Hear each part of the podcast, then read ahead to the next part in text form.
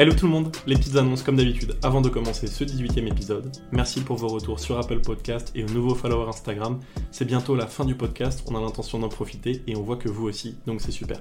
Je remercie notamment Amaury qui, qui nous a message aujourd'hui, à jour d'enregistrement, pour me dire qu'il vient de découvrir le podcast et que ça lui fait taper des barres alors qu'il est en plein boulot. Donc il nous remercie et nous aussi, c'est très motivant. Encore une fois, on vous rappelle que l'on enregistre bientôt un épisode spécial avec vous, chers auditeurs et auditrices, autour d'un Trivial Poursuite spécial James Bond à la fin de nos podcasts sur Pierce Brosnan. Donc n'hésitez pas à nous contacter si vous souhaitez participer, ce sera début courant octobre.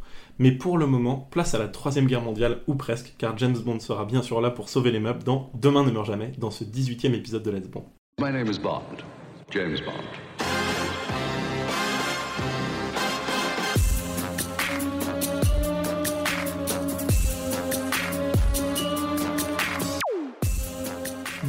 Let's Bond, le podcast où l'on vous parle d'un James Bond par semaine. Et cette semaine, on vous parle du deuxième Bond de Pierce Brosnan, Demain ne meurt jamais, titre original Tomorrow Never Dies, merci l'accent, bien évidemment, et qui est sorti en 1997. C'est dans cet opus avant-gardiste qu'un magnat d'une compagnie de médias monopolistes pète une durite tel un Zuckerberg sous crack des années 90 et manque de causer la troisième guerre mondiale. On en serait presque à oublier Donald Trump et Fox News, mais c'est sans compter l'habilité du 007 en parachute, en moto, en voiture, mais surtout avec la femme du grand méchant, interprétée bien sûr par Jonathan Price. Un opus plein de galipettes et de cavalcades, avec des courses-poursuites en, bagnole aussi, mais il est sorti peu après ma naissance, il y a 23 ans, alors voici une bande-annonce pour vous rafraîchir la mémoire. Poste de combat, à vos ordres. Sonnez l'alarme Le pilote chinois affirme que nous sommes dans leurs eaux territoriales et qu'il fera feu. Un acte belliqueux. Tant pis, tant pis, tant pis. Attaque injustifiée d'un bâtiment dans les eaux internationales. La perspective d'une guerre. Et au lieu d'une riposte décisive, vous diligentez Mon une but est enquête. d'empêcher la troisième guerre mondiale. Désormais, la paix du monde ne tient plus qu'à un fil. Quand notre flotte sera-t-elle sur zone? Dans 48 heures. Et un seul homme pourra réagir. Bond. James Bond. Que savez-vous exactement sur Elliot Carver 007 Un mania des médias mondiaux. Il possède journaux, radios, télé par satellite. Les bonnes nouvelles sont les mauvaises nouvelles. J'ai appris que vous aviez eu une liaison avec la femme de Carver. Aurais-je dit un mot incongru? Vous rappelez-vous avoir dit je reviens immédiatement? Je travaille pour l'agence de presse chez Nouvelle. En quête d'un nouvel article? Vous auriez pu me le laisser Que le martyr commence? Votre nouvelle BMW. Vous faut-il une assurance collision Oui. Oui, tout à fait. Nouvelle James Bond Girl, nouvelle BMW, et pourtant toujours Pierce Brosnan de retour sur les ondes pour vous parler de James Bond avec ce film somme toute original de temps en temps, mais au trait parfois grossier, assez souvent, mais je vous réserve mon avis pour la suite puisque j'accueille comme d'habitude ce cher Maxime. Bonsoir Maxime. Bonsoir à tous, j'espère que vous allez très très bien. Et toi comment ça va Max? Moi, ça plutôt bonne journée, ouais, je suis content d'être ici. Il a passé une bonne journée, tout va bien. Et cette semaine, notre invité est, si j'ose dire, encore plus spécial que d'habitude. On a la chance d'accueillir pour ce 18e épisode Kayvan Shekali Shai, j'espère que j'ai dit correctement, il pourra nous le confirmer. Jeune réalisateur, il est déjà un metteur en scène accompli. Son premier court-métrage Vesper, qu'il a réalisé à l'âge de 17 ans et qui a raflé de nombreux prix, lui permettait déjà de collaborer avec l'immanquable acteur God Soto, qui interprète l'un des personnages principaux de ce 18e James Bond. Et enfin, il prépare en ce moment même la sortie de son prochain court-métrage, Divertimento, qui réunit pas moins de deux acteurs de la saga 007, à nouveau God Soto, mais aussi Ola Rapace, que l'on retrouvera dans l'inégalé Skyfall. Plus encore, ce dernier court-métrage aux allures de James Bond, et qui s'apprête lui aussi à faire son bout de chemin dans les festivals, réunit aussi à l'écran Kellen Lutz et Torre DeVito, que vous avez respectivement pu voir dans Twilight, Expendables ou Chicago Med. Des millions d'abonnés Instagram, des dizaines de prix pour une bonne centaine de nominations et des centaines de milliers de vues sur la bande-annonce de ton prochain cours, Kevin. C'est un sacré pédigré que je suis forcé de dérouler, n'est-ce pas? Et de Ola Rapace à Godzotto, en passant par le nom de ton premier cours Vesper, qu'est-ce qui te lie si spécialement à la saga de l'agent le moins secret du monde? Euh, bonsoir, merci beaucoup euh, de m'avoir invité. Euh, oui, c'est vrai que euh, les premiers films que j'ai vus quand j'étais jeune, quand j'avais à peu près 3, 4, 5 ans, c'était les, James Bond. Et je me souviens que le premier film que j'ai vu, c'était le premier James Bond que j'ai vu en tout cas, c'était un James Bond avec Pierce Brosnan. Alors c'était pas Demain ne meurt jamais, mais c'était Le monde ne suffit pas. Voilà. C'était le, le premier DVD que, que j'ai eu, je crois, et le deuxième que j'ai vu, c'était Demain ne meurt jamais. donc je connais depuis euh, très longtemps. Je crois que tu m'as dit en off que tu l'as vu à 4 ans ce film. Euh, Demain ne meurt jamais, oui, Ouais. j'ai dû le voir à 4 ou 5 ans, quelque chose comme ça. Et tu me disais aussi, t'as même pas besoin de le revoir parce que tu connais par cœur. C'est, c'est souvent comme ça, des films qu'on a vus jeunes et qui nous ont un peu Ouais. marqué. Je crois que Maxime, il a ça avec des films un peu euh, comme, euh, tu sais, les films avec euh, les films que t'as vus quand t'étais Oui, vraiment un plus fauteuil jeune. pour deux. euh, Voilà, c'est ça. de Verlies. Re, bien sûr. euh, film que je connais par cœur, que j'ai vu 50 fois. Et toi, c'est ce que t'as un peu avec Demain ne meurt jamais. Oui, c'est ça, avec les, avec les James Bond de Pierce Brosnan que j'ai découvert vraiment jeune, euh, les autres aussi, mais alors Pierce Brosnan encore plus. Euh, c'est comme une impression dans la tête, donc c'est quelque chose que tu gardes, euh, que tu gardes imprimé dans, dans ta tête qui sort pas. Donc tu connais les, tu connais les mouvements, les, les acteurs, les décors, les dialogues, les musiques. euh, c'est presque quelque chose qui, qui reste imprimé dans, dans, dans ton cerveau. ouais. Je vois très bien ce que tu veux dire puisque j'ai la même chose avec Charlie's Angels avec Cameron Diaz, mais c'est pas du tout, c'est pas vraiment la même qualité de film, même si on, on y reviendra. Et, et du coup, ce film, est-ce que c'est ton préféré des Pierce Brosnan? Non, c'est pas mon préféré, j'aime beaucoup. Euh, mon préféré, je saurais pas trop le dire. Alors, Le monde ne suffit pas, j'aime bien parce que c'est très. euh, c'est un film qui est assez psychologique, j'ai- j'aime bien ça. Et puis la, la James Bond Girl, j'aime bien, elle est assez, elle est assez spéciale parce qu'elle est méchante aussi en même temps. Euh, C'est celui qu'on fait, celui qu'on fait la semaine prochaine, mais, mais on spoil pas trop. Vous on inquiétez spoil pas trop. Tout le monde sait que c'est Sophie Marceau quoi qu'il arrive. Enfin bon, ça se voit qu'il est particulière quand même. Voilà, donc ce serait entre celui-ci et GoldenEye, mais, mais je trouve qu'il est. euh, Pierce Brosnan et en acting, il est peut-être un peu plus, un peu plus affirmé dans, dans son troisième, donc je dirais, euh, je dirais le monde ne suffit pas. Mais là, déjà, je, je trouve déjà euh, plus en confiance, mais je réserve encore une fois mon avis pour la suite. Ton premier court-métrage s'appelle Vesper. Ouais. Tout ça, c'est quand même vachement lié à, à- à James Bond. C'est une filmogra- Ta filmographie est aussi empreinte de, de cette passion que tu peux avoir pour l'univers ou pas? Oui, euh, c'est clair. Euh, Alors pour le, pour le titre du, du premier court métrage, c'était un film sur la nuit. Et je sais que Vesper en latin, je crois que ça donne la planète Vénus ou les étoiles, ou ça, ça donnait Vesperal aujourd'hui. Et ça, c'était intéressant pour ça. Et puis en plus, ça, ça rappelait aussi le personnage d'Eva Green dans, dans Mhm. Casino Royale. Donc oui, c'était un bon, euh, un bon compromis, oui. Et oui, oui, c'est les, les James Bond, sont une, euh, d'une certaine façon, sont une bonne source d'inspiration. Pas forcément pour l'histoire, mais plus pour euh, l'atmosphère, euh, les costumes, les décors. Et puis aussi ce qu'ils peuvent renvoyer de leur technique ou de leur époque, même si c'est pas forcément des films historiques à chaque fois, ils sont aussi le, le témoin du passage du temps sans pour autant euh, refléter leur, euh, leur époque. Et justement en parlant, phrase. Mais c'est vrai que même Christopher Nolan a dit là dans Tenet qu'il s'est inspiré de plusieurs James Bond. donc, dont, euh, dont Moonraker, Dans euh, Inception aussi, en tête, euh, ouais. de Ouais. service. euh, Secret de Sa Majesté, ouais, absolument, c'est pour, la, pour la séquence de ski notamment. ouais. Exactement, à la fin. Vrai, qui est très très euh, jeu vidéo, c'est ce qu'ils disent en tout cas dans, dans les cahiers du cinéma. Euh, et ça rappelle exactement cette séquence avec George Lazenby. Et Casino Royale, tu en parlais avec Vesper, c'est un des James Bond les plus récents. Et des James Bond les plus récents, on s'en approche. Qu'est-ce que tu as pensé de ce film, Maxime? Moi, j'ai vraiment bien aimé ce film. Franchement, c'est un film que j'ai trouvé limpide, qui était clair, qui était direct. Ça va pas par euh, 35 000 chemins. C'est un bon film d'action. Et donc, franchement, euh, j'ai vraiment bien aimé. Je trouvais que les relations des personnages n'étaient pas hyper, hyper développées. Mais que c'était pas très grave parce que c'était. Il y a une certaine modernité, il y a ça, des, des- des très beaux plans, une très belle image qui, qui justifie tout pour moi et qui, euh, Et comme tu le disais, franchement, le, rend le film vraiment très bien. le côté aussi straightforward du scénario qui fait que peut-être Exactement. ces relations n'ont peut-être moins besoin d'être d'être développées. T'es d'accord avec ce que Maxime euh, sous-entend Oui, je suis assez, je suis assez d'accord avec euh, ce qu'il sous-entend dans la mesure où c'est plus un film visuel qu'un film euh, écrit. Dans la mesure où, en tout cas pour moi, c'est, je crois que c'est un film fait par un réalisateur qui est très bon technicien, qui, a fait vraiment de, de très belles images comme tu as dit, et c'est surtout un film où les acteurs sont très bons. Sont- il y a vraiment un très bon équilibre euh, entre les acteurs, C'est très vrai. et, et la musique est super. Et je crois Ouais, que la musique, les est, trois, extra- la euh, musique ouais. est extraordinaire. La en- musique c'est est c'est vraiment les trois points forts pour moi du, du film. Ben, c'est marrant parce que vraiment, ayant écrit tout, c'est l'une des premières fois que j'écris euh, ma critique autant parce que d'abord j'estime beaucoup ton avis, Kevin. Je sais à quel point tu es un fanat de, de la saga et aussi parce que mon avis malheureusement est négatif sur le film, donc j'avais besoin de, j'avais besoin de Personne n'est l'étoffer. parfait. hein. On va pas avoir des très bons goûts, euh, Donc, ça arrive. En fait, pour moi, ça m'a un peu fait l'effet de permis de tuer après tuer n'est pas joué. Ça me fera aussi sans doute cet effet avec Quantum of Solace après Casino Royale. C'est celui d'un espoir qui renaît et qui se retrouve un peu déçu euh, finalement. Heureusement. c'est quand, quand t'es en cours, quand t'es petit, tu penses, tu passes juste après le mec qui a eu 20 sur 20 à l'oral et tu te dis, ah, je suis dans la merde. C'est exactement ça.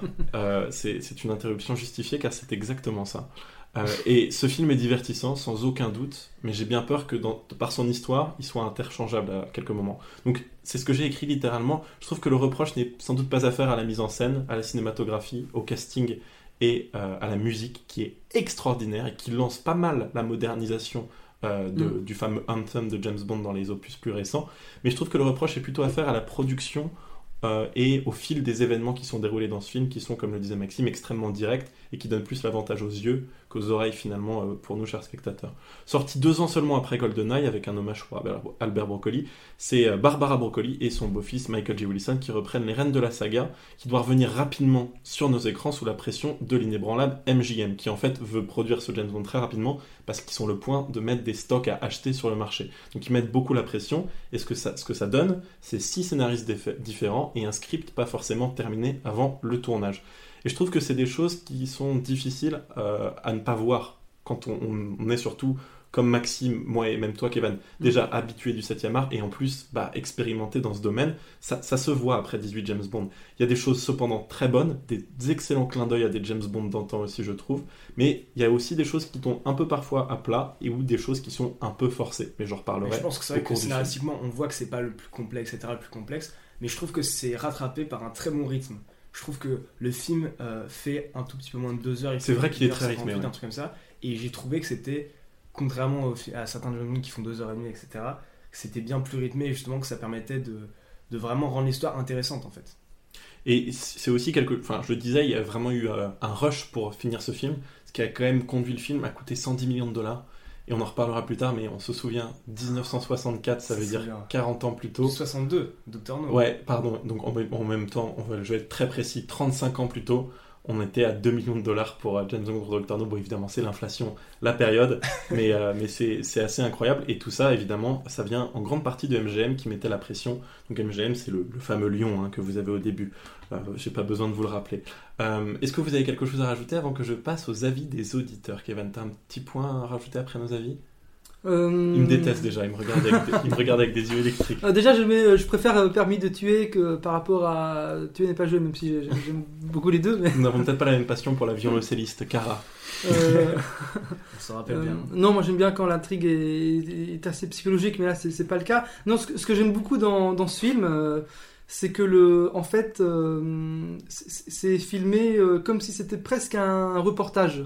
Alors c'est pas, c'est pas, il n'y a pas de style documentaire, mais ce que je veux dire, c'est que on le suit comme si c'était euh, n'importe qui, comme si c'était. Euh, Enfin, il marche beaucoup dans la rue, et puis tous les décors sont réalistes, c'est des parkings, des hôtels, euh, Ouais. euh, la rue, beaucoup de rues, des escaliers, euh, des, une fête à Hambourg. euh, S'il y a une poursuite de voiture, elle est exclusivement faite dans un parking, C'est par ça. exemple. ouais. euh, des salles insonorisées, des couloirs, des, des- des parkings de- d'aéroports. Donc en fait, euh, j'ai l'impression que euh, on, on peut vraiment s'identifier au personnage et que c'est quelqu'un qui est très euh, un sentiment de, de- qui soit très abordable en fait par Mais rapport à nous. C'est marrant parce que je me disais exactement la même chose. C'est tout à fait abo- abordable, mais il y a aussi un, autre souci, c'est quand même qu'on est sur le point d'être dans la Troisième Guerre mondiale et que pourtant on arrive à s'identifier extrêmement facilement au personnage qui est censé régler tout ça. Donc moi, c'était ce paradoxe-là, si Oui, c'est ça, absolument, ouais, je qui, suis d'accord. qui- qui peut être compliqué à... à- à- Mais moi, moi, ça m'a pas du tout dérangé et je suis totalement d'accord avec ce que tu dis. C'est qu'on on rentre bien dedans et on se dit ça pourrait être n'importe qui en fait. Ce mec-là, ça pourrait être notre voisin. Et euh. moi, j'avais trop de recul sur le problème de départ, qui est quand même que Et toi, toi tu, serais- tu poses trop de questions. On est, on est, on est sur le point de. Tu sais, genre, ça va être la guerre nucléaire, quoi. Et bon. Anyways, je passe aux avis des auditeurs, puisqu'il y en a qui sont d'accord avec nous. Il y en a qui, qui ne le sont pas, évidemment. Euh, donc, on a d'abord Baptiste Meunier qui m'a envoyé un message aujourd'hui et qui, qui d'ailleurs, lui aussi, euh, nous a dit euh, qu'il nous écoutait au travail, donc merci. Qui nous dit que c'est l'un de ses James Bond préférés et que la course-poursuite du parking est absolument mythique. Il l'adore. On a par contre Laetitia, qu'on a aussi eu pendant l'épisode FAQ, la très gentille Laetitia, qui nous parlait aussi d'une déception et qui a trouvé elle aussi qu'il y avait certaines scènes où il tirait un peu sur la corde. C'est l'expression qu'elle a, qu'elle a utilisée. Euh, donc c'est des avis que je lis comme ça, mais si vous voulez nous envoyer vos avis, je le répète, n'hésitez pas à le faire par message vocal, ce sera encore mieux. Voilà, avant de passer au film en lui-même, j'ai une petite anecdote. À la base, le titre du film c'était Tomorrow Never Lies, en référence justement à l'intrigue avec Ouais, euh, les fausses actualités. Demain ne ment jamais. Et en fait, une faute de frappe, mais littéralement une faute de frappe, l'a transformé en Tomorrow Never Dies, ce qui a finalement plu à Michael J. Wilson et Barbara Broccoli. Voilà, Tomorrow Never Dies, ça commence où? Bah D'abord sur le terrain, pour faire la reconnaissance d'un bazar d'armes. On est euh, au Lidl hein, des, des- des terroristes. On est, euh, je crois, à la frontière russe, si j'ai bien compris. Ouais. Max, tu, tu veux Dans un marché d'armes terroristes à la frontière russe. C'est ça, mais c'est filmé en France. ça. Exactement. Et en fait, on se rend compte qu'il y a une petite caméra qui les surveille. Et en fait, c'est le, le MI6, c'est euh, l'équipe du coup des agents secrets anglais qui les surveille et qui essaie de voir ce qui s'y trame. Ils sont en mode conseil de sécurité un peu parce qu'ils sont sur le point de faire exploser tout, tout l'attirail, hein, toute l'armada euh, d'armes pour les, les terroristes, puisque la Royal Navy va bientôt balancer un missile sur tout ce bazar, sans mauvais jeu de mots. Ouais. Sauf qu'à ce moment-là, l'agent sur place, qui est apparemment un agent très spécial et, et très, et très euh, en, en- qui est apparemment un agent très spécial et aussi très observateur, découvre quelque chose qui va un peu mettre euh, de l'eau dans le gaz, si je peux me permettre. Tu te rappelles Kevin ou pas? Oui, c'est ça, euh, dans la mesure où il y a un chrono qui se lance euh, à cause d'un missile qui est lancé et que euh, lui, James Bond, doit faire sa mission le, le plus vite possible avant de, de mourir. Mais ce qui est intéressant dans cette scène, c'est que d'une certaine façon, euh, c'est un peu philosophique, la, la séquence, même si c'est une séquence de, de blockbuster, vous allez rire. Mais ce, ce que j'aime bien, c'est que euh, on nous montre d'emblée que c'est un film sur la technologie, sur des écrans, sur des Absolument. ordinateurs, des... puis c'est un film de 97, donc c'est des- avec les GPS, les, les machins comme ça. Mais dès le début, on nous montre que la, la technologie est, est moins forte que que l'homme. Mm. Puisqu'ils ils comprennent pas qu'il y a, euh, je crois que c'est un missile cruise qui est sur le, dans le marché. Et, et à cause de la, de la technologie, à cause des écrans, ils sont, euh, ils sont la technologie est d'une certaine façon est néfaste. Et, Ils- En fait, ils sont dépendants du missile, mais ils se rendent compte surtout qu'il y a des missiles nucléaires sur place ça, dans sur le place, bazar. oui, ça. Et donc, Bond est forcé contre la montre d'agir aussi contre Ouais. la technologie afin d'empêcher le drame ça. qui est sur le point de se produire. Et, et en plus, le missile qu'ils envoient devient incontrôlable. Exactement. Donc, Ça, qui- euh, en, gros, on nous dit que, euh, enfin, selon moi, hein, on, on- on voudrait nous dire que James Bond, ou en tout cas euh, l'homme, James Bond est plus fort que, ou en tout cas plus efficace que les, les moyens technologiques. Encore une fois, je suis entièrement d'accord avec toi, malgré même si on a des avis différents. Pour moi, c'est même une analogie sur le reste du film, à quel point l'homme, finalement, par son évolution, est arrivé à quelque chose qui pourrait lui rendre service, comme par exemple grâce, au- grâce aux médias, et finalement euh, peut se retrouver dépassé par son invention, et là, peut-être, ne doit se fier qu'à euh, ses capacités personnelles, comme euh, là, on le voit Bond dans cette première scène. Mais bon, Est-ce qu'on peut dire que c'est un exposé de Darwin euh Non, je rigole plus. est-ce est-ce que Et, t'as... et- ce, qui est, ce qui- est aussi intéressant à dire, c'est que euh, du coup, le missile qui est une technologie de d'armement, Mhm. euh, donc est envoyé pour tout détruire, mais en fait, tout est déjà détruit puisque c'est Bond qui détruit tout déjà. à Oui, la c'est base. vrai, exactement. Donc il il y a une grosse explosion, mais qui sert à rien puisque tout est déjà explosé. Donc Et Ouais, lui, lui, bien sûr, il parvient à s'enfuir avec un, un avion de chasse. On connaissait James Bond, le commandeur de la marine, mais bon, il est aussi pilote de la RAF apparemment, puisqu'il il parvient à s'enfuir en, avion de chasse. C'est assez incroyable. Par contre, dans ce film, juste, enfin, pardon, dans cette séquence, on a découvert un acteur qui, qui interprète donc Henri Gupta, le personnage du film, et c'est apparemment le, le spécialiste du chiffrement GPS, euh, de comment un peu mentir aux satellites et tout ça. Et on voit d'ailleurs dans cette scène, mais c'est très peu montré, qu'il a en sa possession un appareil, un décodeur américain volé à la CIA qui permet de falsifier des données GPS. Évidemment, on, on nous donnera plus de détails un peu plus tard. Cet acteur, il s'appelle Ricky Jay. Et il a travaillé en tant que consultant de magie sur de nombreux films, dont L'illusionniste en, en 2006. Dommage qu'il ne l'ait pas fait pour le prestige de Christopher Nolan, puisque Kevin et moi sommes fans de ce réalisateur. Et je sais pas si tu as vu le prestige, Maxime. J'ai pas encore vu. Tu l'as pas encore vu, c'est vraiment un de ses. Ah, moi, je c'est. crier dessus par tous les Non, non, non, films. c'est pas non plus le film de Christopher Nolan. C'est souvent d'ailleurs un de ces films qu'on oublie, je trouve. hmm, oui et non. euh, c'est un bon film quand même. C'est un très bon film. Non, non, c'est un, excellent c'est un excellent film, mais tu sais, c'est moins le, le- la Oui. partie voyante de l'iceberg comparé à Inception. Moi, ma ref en magie, c'est insaisissable. Hein. c'est pas le même délire. Euh, Moi, c'est euh, le Disney, euh, tu sais, le, avec, euh, avec euh, Mickey qui doit nettoyer la salle de magie, qui est l'un des, premiers, euh, l'un des premiers trucs d'animation, mais bon. Euh, bref, cette séquence, elle coûte 11 millions de, de dollars, la, séquence d'introduction. 4, minutes, 11 millions de dollars. Par contre, ça fait quoi? Ça fait 5 fois plus que le premier film. Exactement. Et ce que j'ai vu sur Instagram il y, a, il y a même pas une semaine, c'est que Pierce Brosnan disait que c'était son premier jour de tournage dans l'avion Ah et ouais qu'il était enrhumé. Et, et finalement, alors je, je sais pas si ça se voit ou pas, mais il est assez robotique, assez machinal dans l'avion. Alors c'est peut-être euh, Ouais. De toute façon, peut-être ça- un peu en partie à cause Comment- de ça. J'ai mais- appris sur un tournage, en plus c'est bizarre qu'il les fasse parce que normalement on évite de faire euh, la première scène du film, le premier jour Oui. du tournage, pour pas que ça fasse un petit peu. euh, pour que la personne ait le temps de s'échauffer entre guillemets quoi. Mais maintenant, je, sais qu'il y a des films qui sont tournés chronologiquement comme ça, euh, juste pour, par simple plaisir Ouais. du réalisateur. Je crois que 1917, par exemple, est bien sûr tourné comme ça. Oui. Je pense que ouais, évidemment, ça, pour, la ouais. technique qui, qui se situe derrière. Mais bon, c'est beaucoup plus compliqué, surtout ce genre de, scène. quoi. J'aurais plus commencé avec le dialogue avec M qui va intervenir après le générique. Mais moi globalement je trouve qu'ensuite il y a une poursuite euh, en avion de chasse qui est assez stylée. D'ailleurs le mec qui les poursuit je trouve euh, est le sosie approximatif de Kairon, l'humoriste. Je sais pas si vous voyez qui c'est. Oui, mais oui, oui, oui. drôle. Ah non, mais j'ai tout, je te jure, j'ai remarqué aussi. Ouais, absolument. Donc. Karen qui joue donc dans la série Bref, le, un personnage, et d'ailleurs qui vient, de, surtout un humoriste qui, talentueux, qui quoi. vient de sortir un film sur euh, Amazon Prime, euh, Brutus contre César. qui est très fort. Et, euh, et, et en gros, non, et voilà, moi je trouvais ça très bonne scène pré-générique. Ouais.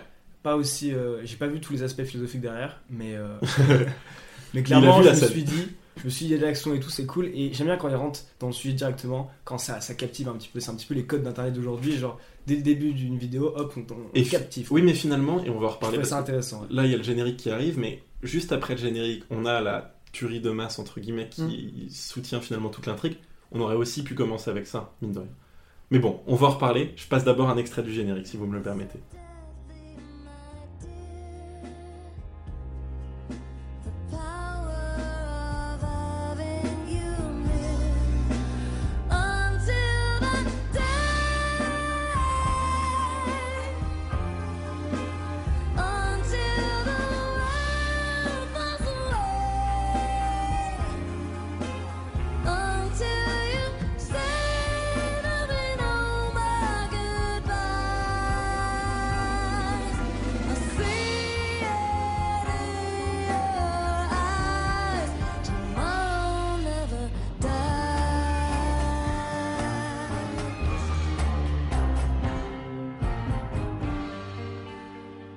David Arnold compose pour la première fois la bande originale d'un film de James Bond. Vous avez sans doute reconnu la voix de Sheryl Crow. J'en suis absolument dingue de cette bande-annonce. Je l'ai écoutée une fois, je l'ai réécoutée juste après, je l'ai écoutée cinq fois aujourd'hui pour, pour préparer le podcast.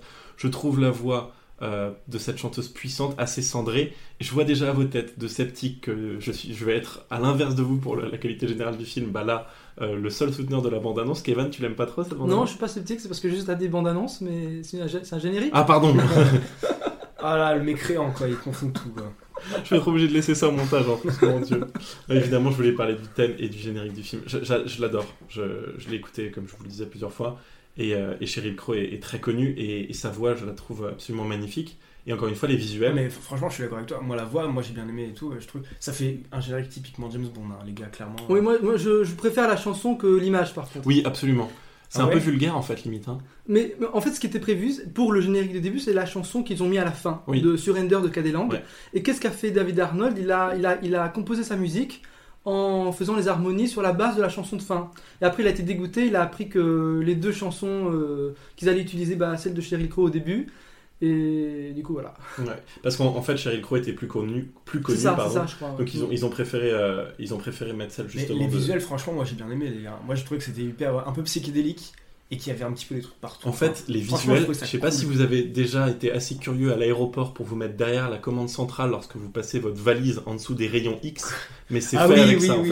Ouais, c'est des rayons de X ça, de trucs.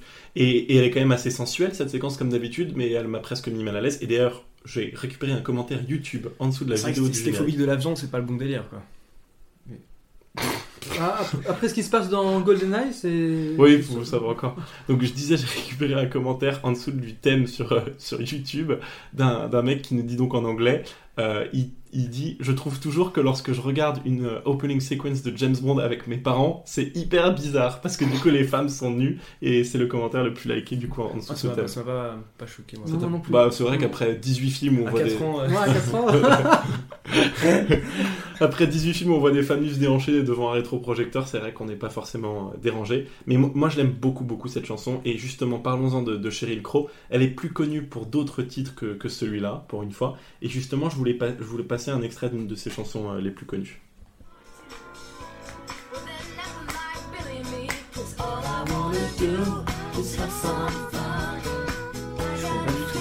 Ah ouais? Vous connaissez pas ça, les gars? Pardon pour les auditeurs, parce que j'ai- chanté pendant l'extrait. Euh, vous ne connaissez pas cette chanson, les gars? Non, je connais pas. Bon bah en commentaire s'il vous plaît, battez-vous avec moi, je sais qu'on a beaucoup de fans qui, euh, qui ont à peu près l'âge de mes parents qui vont connaître cette chanson. En tout cas, ce générique de film, il a bien sûr été nommé, un peu comme d'habitude ou presque, dans la catégorie meilleure chanson originale des Golden Globes, pas des Oscars, et des Grammy Awards. Euh, évidemment, ils ont perdu contre Céline Dion, comme d'habitude à la fin des, années 90 euh, à cette époque. Ouais. Euh, je crois qu'ils ont perdu face à Céline Dion pour Titanic même euh, en 99 pour les, Grammy Awards. Mais bon, Je suis pas certain de cette anecdote, donc je vais pas, je vais pas m'enfoncer plus que ça. En tout cas, moi, je l'ai, apprécié, vous aussi, et d'ailleurs, ça laisse assez présager un film technologique, je trouve, avec justement ces- tout ce côté rayon X média qui est montré. Mais ça va, ça va être technologique, mais pas tant que ça finalement ce film, puisqu'on se retrouve euh, dans les prochains opus, je crois, avec plus de la nanotechnologie, de l'internet. Là, c'est surtout le média de masse en fait qui va nous intéresser, qui est quand même un concept qui existe depuis plusieurs années. Mais le GPS va quand même être au centre de notre attention, surtout dans la prochaine scène. Scène d'introduction vraiment réelle du film. On retrouve un, un navi- un navire de la Royal Navy en, qui est un peu dans la merde. Maxime, si je peux parler en ces termes, tu veux nous Exactement, résumer l'action? Parce qu'en fait, euh, on voit du coup un, on voit un navire de la Royal Navy qui se retrouve menacé par euh, deux, ils s'appellent ça des MiG chinois, donc des deux, petits, deux avions de chasse chinois qui rôdent autour, et qui leur disent qu'ils sont dans le territoire chinois et donc du coup qu'ils doivent quitter ce territoire sous peine de se faire attaquer. Alors que eux pensent qu'ils sont en fait dans les eaux internationales, n'est-ce pas, Kevin? C'est ça. Et qu'est-ce qui, qu'est-ce qui, qu'est-ce qui se passe en fait? On comprend qu'il y a un peu magouille. En fait, on comprend qu'il y a magouille parce qu'il y a un autre navire à côté qui est un navire furtif, donc qui n'est pas repéré par les ondes, qui euh, profite un petit peu de, ce, ce- ce- de cette incompréhension pour leur envoyer une- un, un gros missile sur eux en fait. En fait, c'est plus qu'un missile, c'est un espèce de, c'est un espèce de verre de terre euh, muni de plein de trucs à découper qui va Un gros verre de terre. hein. Ouais, qui- un verre de terre en métal avec des scies, on va dire en tant que bouche. Il, il rappelle un peu l'énorme verre de terre de Dune, je, je pense, mais en métal. Je sais pas si tu vois, euh, Kevin, non? Non, non. Mais qui donc Dune, c'est-à-dire de, de David Lynch? Bah de David Lynch ou de, Denis Villeneuve de bientôt, j'ai envie, j'ai Il- envie de dire. Tu sais, il a tellement de dents euh, intérieures, ce truc me fait un peu penser Ah justement oui, à cette torpille du début. Et sinon, au, dé- au premier monstre dans Stranger Things saison 1, pour ceux qui sont un peu plus jeunes. Euh, Pourquoi tu spoil comme ça et, euh, et donc le, le bateau se retrouve un peu dans la merde, c'est pas de l'eau dans le gaz, c'est plutôt euh, du gaz dans l'eau. Et on se rend compte que euh, le grand méchant de toute cette histoire, c'est Jonathan Price, que vous connaissez pour euh, tellement de choses. Bon, bah, je- au, au pêle-mêle, je vais le dire, mais bon, Pirate des Caraïbes, il joue le père de Elizabeth Swan pour euh, les plus populaires d'entre d'entre nous, et il joue bien sûr l'année dernière. Les gars, je sais pas vous, mais moi j'ai l'impression qu'à chaque James Bond, il y a que des mecs hyper connus que j'ai déjà vu dans plein de films avant, mais je Mais, les reconnais. mais t'avais pas réalisé là? Non, j'ai pas, pas du tout. Eh ben, Il joue aussi bien sûr dans, dans The Two Popes. T'avais un truc à rajouter, Kevin pour ça? Euh, Non, je, je connais bien Jonathan Price, oui, j'ai vu plusieurs films, euh, plusieurs films avec lui. oui. Et moi, je le trouve absolument fabuleux, ce- cet acteur. Oh, dommage, par contre, je trouve qu'il y a des côtés où il aurait pu être encore plus mis en valeur. Et d'ailleurs, un qui avait pas mal compris qu'il aurait pu être plus mis en valeur par le rôle, c'est Anthony Hopkins. Qui ça. avait... tu, savais, tu connaissais cette Je, je anecdote crois qu'il devait être pris euh, pour GoldenEye, ça n'a pas marché. Ils ont pris euh, Sean Bean et ils ont redemandé, je crois, euh, si je ne me trompe pas, ils, ils lui ont redemandé pour, pour ce film-là, ça n'a pas marché. Et tu sais pourquoi ça n'a pas marché? Parce que c'est assez rigolo. Euh, non, je, j'ai peut-être oublié. mais- En gros, il a passé trois jours dans la pré-production du tournage. Et comme tous les matins, il recevait un nouveau script avec euh, 50% du scénario qui était modifié, il a dit Mais c'est. Ah d'accord, oui, d'accord. C'est infernal, Mm. c'est pas possible. du coup, il a plutôt accepté le masque de Zorro où il joue donc euh, le, le mentor de, Ah oui, Banderas. Très très bien joué le, le rôle, oui, c'est Ouais. clair. Bah, et- et bi- bien sûr, mais c'est peut-être pas au niveau quand même d'un James Bond, mais ça a fait beaucoup, beaucoup de chiffres et c'est un très bon film. Il était quand même excellent, hein, Ouais. Anthony Quand Hopkins même, dans ce film. Ouais. Classique. Bah, Anthony Banderas aussi, Quand- un excellent quand- acteur. hein. Mais de toute façon, quand est-ce qu'Anthony Hopkins n'est pas excellent? Tout comme donc Jonathan Price qui joue ici le grand chef donc euh, de, de- de- du bateau et aussi, plus important, du CMGN qu'on va plutôt appeler le Carver Media Group, qui est son groupe de médias, un peu ça. comme s'il dirigeait, euh, on va dire Facebook aujourd'hui. Hein, c'est C'est ça, c'est Comme je vous le disais, comme c'est ça, ouais. c'est comme si Zuckerberg euh, partait totalement euh, en crack, ou, ou Xavier Niel pour la France. Sachant que le, le- le- ils, se sont inspirés d'un personnage qui, alors j'oublie le nom, de... oui, qui Robert- existe vraiment, c'est Ro- ça. Robert Howell, je crois, un truc Euh, comme ça. euh, William Hurst, quelque chose comme ça. Oui, il y a à, aussi à- lui. à la fin, il le dit. Ouais, il le cite, mais alors il moi, le à la fin. celui ouais. dont je te parle, il est vraiment mort dans un yacht en Ah, d'accord, 1991 et ils se sont plus inspirés directement de ses déboires, surtout financiers. Euh, mais je pense que ça. Mort dans The Hall pour des En fait- financiers, ça fait grave. en fait, euh, il faut vous dire que. DiCaprio dans, dans Scorsese. Ouais, c'est un peu ça, ouais. Mais il faut, il faut un peu vous dire que c'est le, le, le début de la fin, entre guillemets, pour beaucoup de médias traditionnels et le passage à l'ère technologique, et donc aussi le début de beaucoup d'oligopoles médiatiques qui vont donc vraiment régir l'information euh, nationale. Et d'ailleurs, comme Xavier Niel le dit très bien, euh, en contrôlant l'information, on contrôle le savoir, et c'est très Si vous important. avez l'impression d'être dans un cours de marketing, c'est normal. hein. Euh, Il y a un autre acteur qu'on découvre euh, sur, sur ce bateau, mais je vais d'abord vous expliquer un peu plus ce qui se passe. Comme je vous le disais, Elliot Carver, donc puissant magnat de la presse, dirige ce bateau, puisqu'il veut être non pas en avant de l'information, il veut lui-même créer l'information, et c'est un peu tout ce qui va régir le, fil rouge de ce film.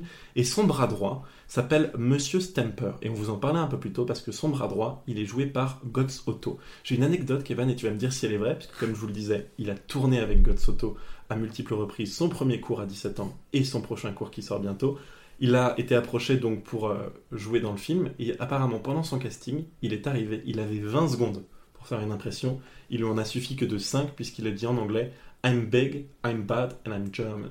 Et apparemment, c'est ce qu'il a dit dans son, dans son interview. C'est un média allemand qui cite ça. Alors apparemment oui, c'est ce qui s'est passé. Alors moi il m'a dit que c'était quand même un peu plus, euh, un peu plus euh, que le, le contact était un peu plus développé, un peu plus euh, complexe d'une certaine Il y façon avait au moins ça. un bonjour et un au revoir, quoi. Voilà, mais je crois que c'était, en tout cas, c'était pour, la base, ça, ça, ça leur a créé un contact, mais je pense que euh, il- le contact ensuite s'est prolongé, mais voilà, il leur a intéressé avec ces, ces trois mots-là. En tout cas, je sais de toi qu'il est très sympathique, mais on en parlera plus tard, puisque pour l'instant, il n'est pas sympathique du tout, puisque dans le film, euh, après avoir donc coulé euh, le Devonshire, le, navi- le navire de, de l'Angleterre, il s'empresse d'abattre tous les soldats restés, euh, donc les survivants de, de ce naufrage.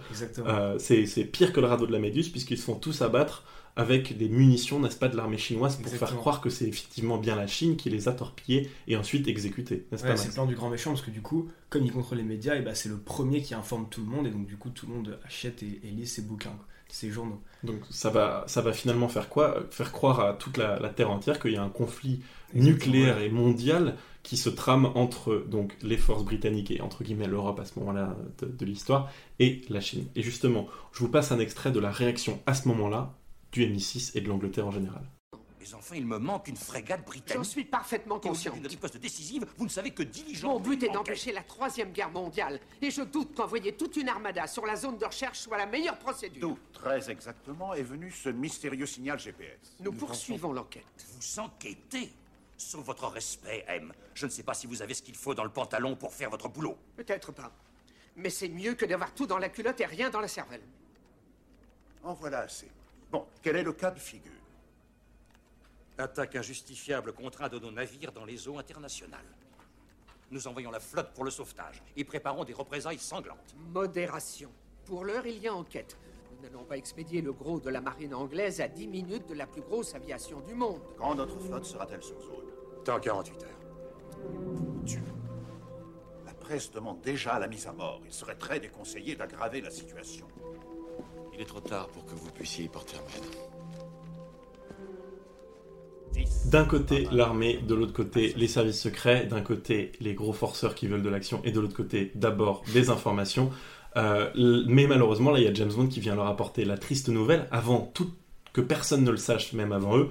Qui le sait évidemment le Carver Media Group qui a déjà titré des marins anglais assassinés au, large de la Chine. Mais il y a pas mal d'éléments qui font douter de la culpabilité de la Chine dans, l'assassinat de ces marins, puisque comme je vous le disais, il y a un petit bug GPS, donc il va falloir appeler euh, James Bond. Juste avant cette scène justement où, James Bond arrive leur apporter la, la mauvaise nouvelle et justement les nouvelles au passage, on voit qu'il apprend euh, une nouvelle langue, ou en tout cas qu'il se sert de, de sa langue avec une nouvelle langue, puisqu'il est à Oxford en train de- d'embrasser une, une délicieuse danoise, si je peux parler en ces termes, mais j'ai l'impression de sonner comme un, un homme de 60 ans. Heureusement, comme je vous le disais, il est rushé au MI6 et il est envoyé par le MI6 à Hambourg très rapidement pour approcher le Carver Media Group. Pourquoi? Parce qu'il y a une anomalie GPS sur place et l'anomalie GPS lie donc l'information qui a été donnée au satellite, le nouveau satellite de Elliot Carver.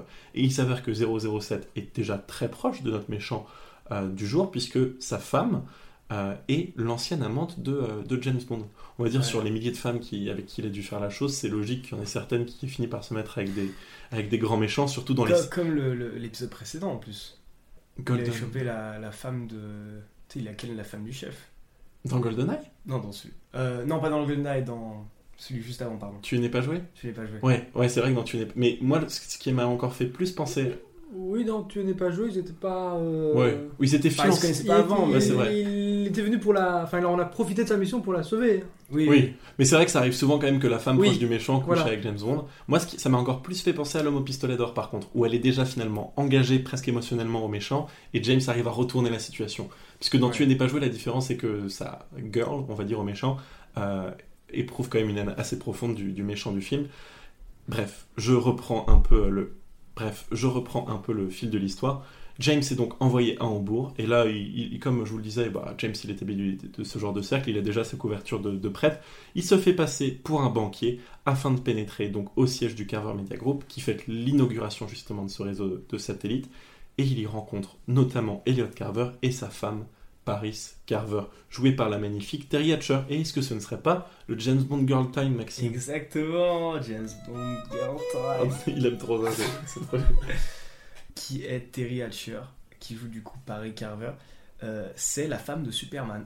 C'est une actrice extrêmement connue qui a joué dans un, un grand nombre de séries, notamment Desperate Housewives. Toi, tu la, tu la connaissais déjà de ça Moi, je pas? connaissais pas du tout cette série-là et je la connaissais pas. Enfin, la série de nom est ultra connue, euh, Desperate Housewives, mais euh, je connaissais pas du tout euh, l'actrice. Parce que pour tous ceux qui ont traîné sur M6 à l'époque de Malcolm, on était toujours très déçus, nous, euh, surtout les garçons, si je puis me permettre, euh, de tomber sur Desperate euh, Housewives au lieu de, de regarder Malcolm sur M6. C'est quand même l'une des séries, euh, l'une des premières sagas euh, séries euh, très populaires de la télé du début des Ouais, années 2000. exactement. Et euh, elle s'est fait beaucoup connaître grâce à ça, mais comme tu le disais, c'était aussi l'actrice de Lois Lane dans les années 90. Exactement. Mm. Et dans la série Desperate Housewives, elle joue euh, Suzanne. Suzanne Mayer. Qui est la femme de, de Mike. Et là aussi, j'ai vu, elle a aussi joué dans un Star Trek. Moi j'ai deux sœurs, donc j'ai un peu suivi Ce cette, série. Tu la connaissais toi bien sûr déjà, euh, j'imagine, de ce film, et elle a quand même une renommée mondiale, n'est-ce pas Kevin? Oui, oui, je la connaissais de ce film. Alors, je crois qu'il y a euh, Monica Bellucci aussi qui était euh, une des hypothèses pour le rôle. Bon, je sais pas pourquoi ça n'a pas marché, mais je crois que euh, Terry Hatcher euh, donne beaucoup de modernité, beaucoup de fraîcheur, et comme elle a très peu d'espace à l'écran, elle est vraiment très efficace. Elle, Et, et aussi, elle, elle a donné un écho au film. c'est ça, elle envoie vraiment, vraiment un très bon message. enfin, Et par contre, Monica Bellucci était encore jeune, si je puis me permettre de, le- de le signifier en, en ces termes, à l'époque. Et justement, Pierce Brosnan a dit qu'ils aient été fous de ne pas l'accepter dans ce James Ah Bond. ouais. Elle a finalement été acceptée par contre euh, dans le 24e film, évidemment Spectre, où elle joue euh, un rôle assez modeste, somme toute, finalement, le résultat d'aussi beaucoup de James Bond Girl dans la saga. Et pourtant, elle reste euh, tellement imposante par son jeu que ça, ça en, ça en est quand même un plaisir pour, pour nous, spectateurs. Dans le film, Terry Hatcher, elle a 33 ans, Pierce Brosnan, il en a 44, et on va découvrir une James Bond Girl un peu plus tard qui, elle, en a 35, euh, tout simplement. C'est vrai, il n'y a pas beaucoup d'écart d'âge en vrai. On commence à se rapprocher d'un. On, com- ouais, on, Enfin, com- il y a, on commence à... pas beaucoup par rapport aux anciens. Ouais, c'est ça, on commence à... Il y a quand même 11 ans d'écart, mais. euh, On va dire que quand, euh, quand James Bond était en, en sixième, elle venait de naître, ce qui est quand même mieux que Roger Moore qui était déjà au lycée quand euh, les James Bond Girls étaient en train, en train de naître. Et une petite anecdote sur Terry Hatcher, c'est qu'elle a accepté entre autres le, le rôle pour réaliser le fantasme de son mari, qui voulait absolument être marié à une James Bond Girl. Ah. Elle reviendra un peu sur cette volonté plus tard, puisque euh, ne dépendre que de la volonté d'un homme, évidemment, ça ne sert pas toutes les, Ouais. toutes les femmes ni le, ni le genre féminin en général. ça, ça a été évidemment un petit peu une mannequin. Et elle a été nom- notamment nommée euh, femme la plus sexy du monde en 97 par euh, FHM. Voilà. Je suis extrêmement surpris, c'est la, première, la première fois que ça nous arrive. Ça, c'est vraiment le résultat de toutes les, les chaque épisode. euh, Il renoue quand même assez facilement avec elle. oui, hein, elle a quand même un nouveau mari et tout. Et quand on la voit, on comprend très rapidement qu'il lui manque un petit peu. quoi. Ouais. Oui, ce qui est intéressant aussi, c'est que hum, c'est sous-entendu, mais enfin on le voit quand même bien, c'est qu'elle aime pas son mari. C'est que je sais pas comment il- elle s'est fait, euh, enfin elle le dit à un moment donné, euh, parce qu'elle est tombée. Pourquoi euh, tu l'as épousée Et elle, elle dit, il a dit qu'il m'aimait. Oui, mais on comprend qu'elle s'est fait un peu, un peu piéger rapidement et Ouais, qu'elle c'est l'a ça. regretté, qu'elle a pas pu se détacher de ce. Je trouve qu'elle elle a trouvé le mode de vie confortable. si tu veux. Mais elle avait toujours un peu les boules parce qu'elle s'était fait lâcher par euh, James Bond. Elle lui dit, elle lui dit Et justement, Du coup, elle a pas, elle s'en, de elle lui dit en anglais, the last thing you told me is I'll come back in a minute. Donc je, je, re- je reviens bientôt. Ce qui est quand même, euh, Ouais. bon, c'est pas cool. C'est fameux, le fameux truc de papa est parti acheter une baguette, il n'est- jamais revenu. Heureusement, ils n'ont pas d'enfants et eux non plus, puisqu'elle a un triste, un triste destin, un triste destin. Mais on va en parler un peu plus tard, puisque James évidemment arrive à la retourner. Oula, euh, il je, parle de, je parle de comment il va tirer des informations d'elle. Hein. Je parle pas de ce qui se passe dans la scène suivante, même si bon, il fait un peu des deux. Euh, donc il arrive à la, à la retourner et à obtenir des informations. Elle lui dit d'ailleurs qu'il a une safe room en haut de son building justement à Hambourg où il va pouvoir peut-être retrouver le fameux encodeur GPS qui aurait pu servir à détourner le navire au début. Et ce qu'on se remarque aussi dans leur, euh, dans leur discussion, c'est qu'ils rencontrent une jeune chinoise journaliste qui s'appelle euh, Wai Lin et euh, qui serait du coup là pour aussi l'information. On la voit plusieurs fois, on se dit quand même, elle aura potentiellement un rôle à jouer plus tard. Oui, elle, elle dit qu'elle n'était même pas invitée à l'événement, donc elle a même pas de couverture. On comprend très vite que les Chinois se posent autant de questions que les Anglais euh, euh, sur le sujet. Enfin, en tout cas, moi qui voyais le film pour la première fois, Euh, je me disais tout de suite que c'était euh, assez évident. Exactement. En tout cas, Bond persuade donc Paris Carver de lui révéler des informations le concernant. Je vous le disais un peu plus tôt, la, la safe room. Il est en train de, de boire de la Smirnoff. J'ai remarqué, il y a un placement de produit pour Smirnoff qui est quand même assez bas de gamme. Oui, moi, moi j'aime beaucoup ce plan euh, parce que c'est inspiré de Dr No, je crois. Et, et de le voir tout seul avec son, son alcool dans la, dans la suite, ça montre quelqu'un qui est, Mélancolique. Qui est mélancolique, un peu solitaire, mais qui paradoxalement vit dans un milieu plutôt de luxe, euh, qui, a, qui a un train de vie de, de luxe. Voilà, c'est agréable. Donc c'est assez intéressant de, de voir un peu où il en est par rapport à sa, sa vie, même ça, ça c'est sous-entendu. On nous montre euh, un peu son état d'âme, un peu ce qu'il en- où, où il en est, et puis lui, il le joue bien. Mm. C'est Mac Miller qui disait qu'il y a peu de choses qui sont aussi euh, solitaires qu'une une chambre d'hôtel 5 étoiles lorsque l'on lorsqu'on est seul. Oh.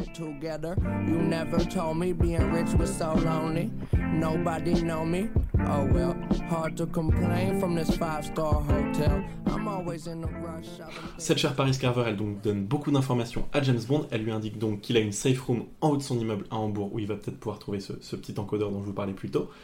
Et c'est assez marrant parce que c'est la seule la seule femme de méchant de toute l'histoire de James Bond. C'est le seul moment où un méchant de James Bond est donc vraiment marié, déjà en couple et tout ça. Évidemment, il fallait qu'elle se tape James Bond, mais ça va pas lui réussir, on le découvrira plus tard.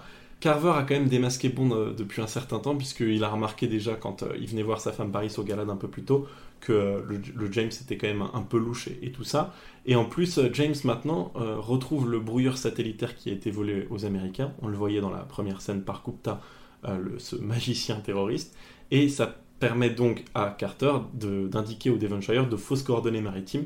Et ça a aussi éveillé les, soupçons chinois, comme, euh, comme je vous le disais un peu plus tôt.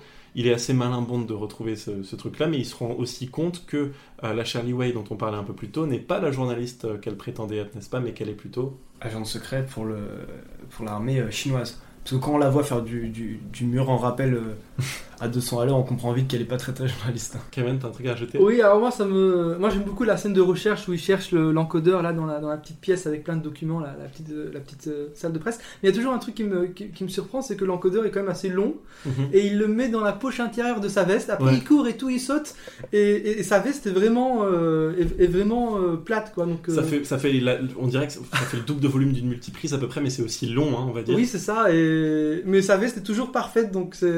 Peut-être qu'il a des très grandes poches, hein. on juge pas. hein. Mais c'est incroyable qu'ils parviennent à, s'enfuir avec ça. Et, euh, et justement, ensuite, qu'est-ce qui se passe? Il va se rendre euh, à l'hôtel, puisqu'il reçoit un coup de fil un peu inquiétant euh, de ce cher Carver qui a un peu deviné ce qui se passait et qui a un peu l'intention de, se venger. Un méchant James Bond, il va pas non plus se laisser se faire cocu, si je peux parler comme ça, très longtemps.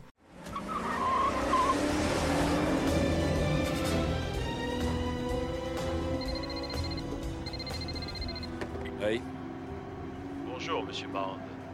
Elliot Carver. Je crois que vous détenez deux articles qui m'appartiennent. De quoi parlez-vous? De la boîte rouge, monsieur Bond. Et de ma femme, dans votre chambre d'hôtel.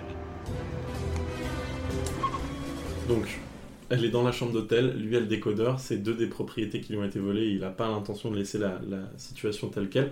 Et James, il va venir à, à l'hôtel un peu comme un con, j'ai envie de dire, puisqu'il va constater son décès, quoi. Oui, moi, c'est une de mes, de mes scènes préférées, peut-être ma, ma scène préférée, quand il arrive en voiture et quand il sort de la voiture, il marche dans la rue.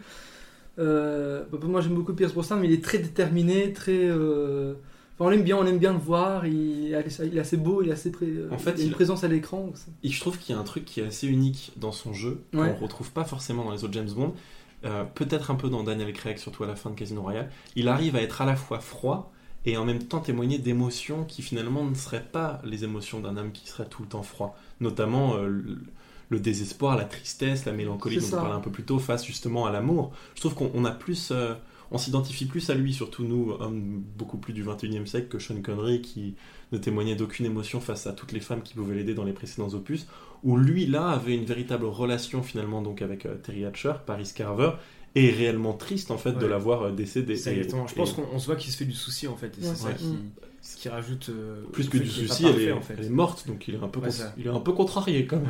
Ouais. Parce que du Ouais. coup, il la voit morte et il voit le, un quelqu'un qui s'appelle le docteur Kaufman qui est en train de le menacer avec une arme qui dit qu'il est expert en torture, expert en, en tueur. euh, Expert en maquillage de crime et En qui, va, maquillage de qui va donc faire croire à son, à son spécifique, hein. suicide et à, au suicide de- et au meurtre de Terry Hatcher ce, qui, ce qui est drôle, c'est qu'un peu comme tous les méchants, il commence à raconter sa life. Genre quand il a, quand il a le fusil Oui. pointé sur Jameson, il fait oui, moi quand j'étais jeune, machin, je maquais des crimes. Enfin, Mais cette scène est géniale. je Oui, trouve. parce que c'est Ouais, une scène qui, cool. qui est très Hitchcockienne, qui joue sur le suspense, pas sur, euh, pas sur l'action, sur le, le temps et l'espace. Euh, En plus, c'est dans un huis clos, il y a la musique qui est assez rythmée. Pendant ce temps-là, ils essaient de. Et un montage forcer- parallèle Voilà, euh, exactement. euh, avec Stamper et avec les, les autres méchants dans, le- dans le parking qui, qui essaient de forcer dans la voiture. Pour donc il y a plusieurs enjeux, il y, a, il y a un cadavre dans la chambre, donc ça c'est assez bien fait. ouais. Ouais, je trouve tout à Ouais. fait que c'est justement bien maîtrisé tout ça.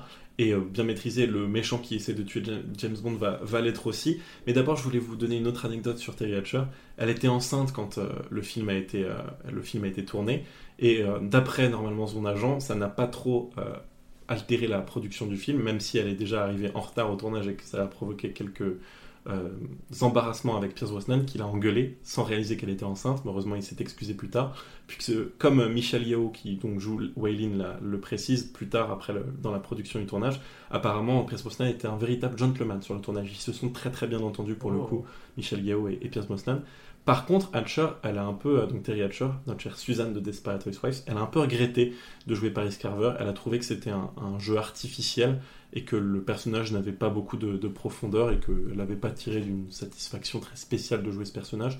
C'est dommage parce que, mine de rien, je trouve qu'elle était touchante en fait. Le- je trouve le personnage plus touchant que de James Bond Girl, encore plus artificiel. Bon, Ouais. On voit qu'elle est un peu accrochée à ses anciens amours et tout, et ça c'est. absolument. cool, quand même. Ouais, je trouve que c'est plutôt bien maîtrisé. Et James lui aussi est accroché par ses anciens amours et euh, est assez vénère à ce moment-là. Il, par contre, se débarrasse de ce cher Dr Kaufman en le, Ouais. en le l'électrocutant grâce à son téléphone, qui contrôle aussi la BMW. BMW qui va récupérer, n'est- n'est-ce pas? Et là s'ensuit une poursuite absolument extraordinaire euh, dans, le, dans le parking qui dure euh, bon, 5-6 minutes.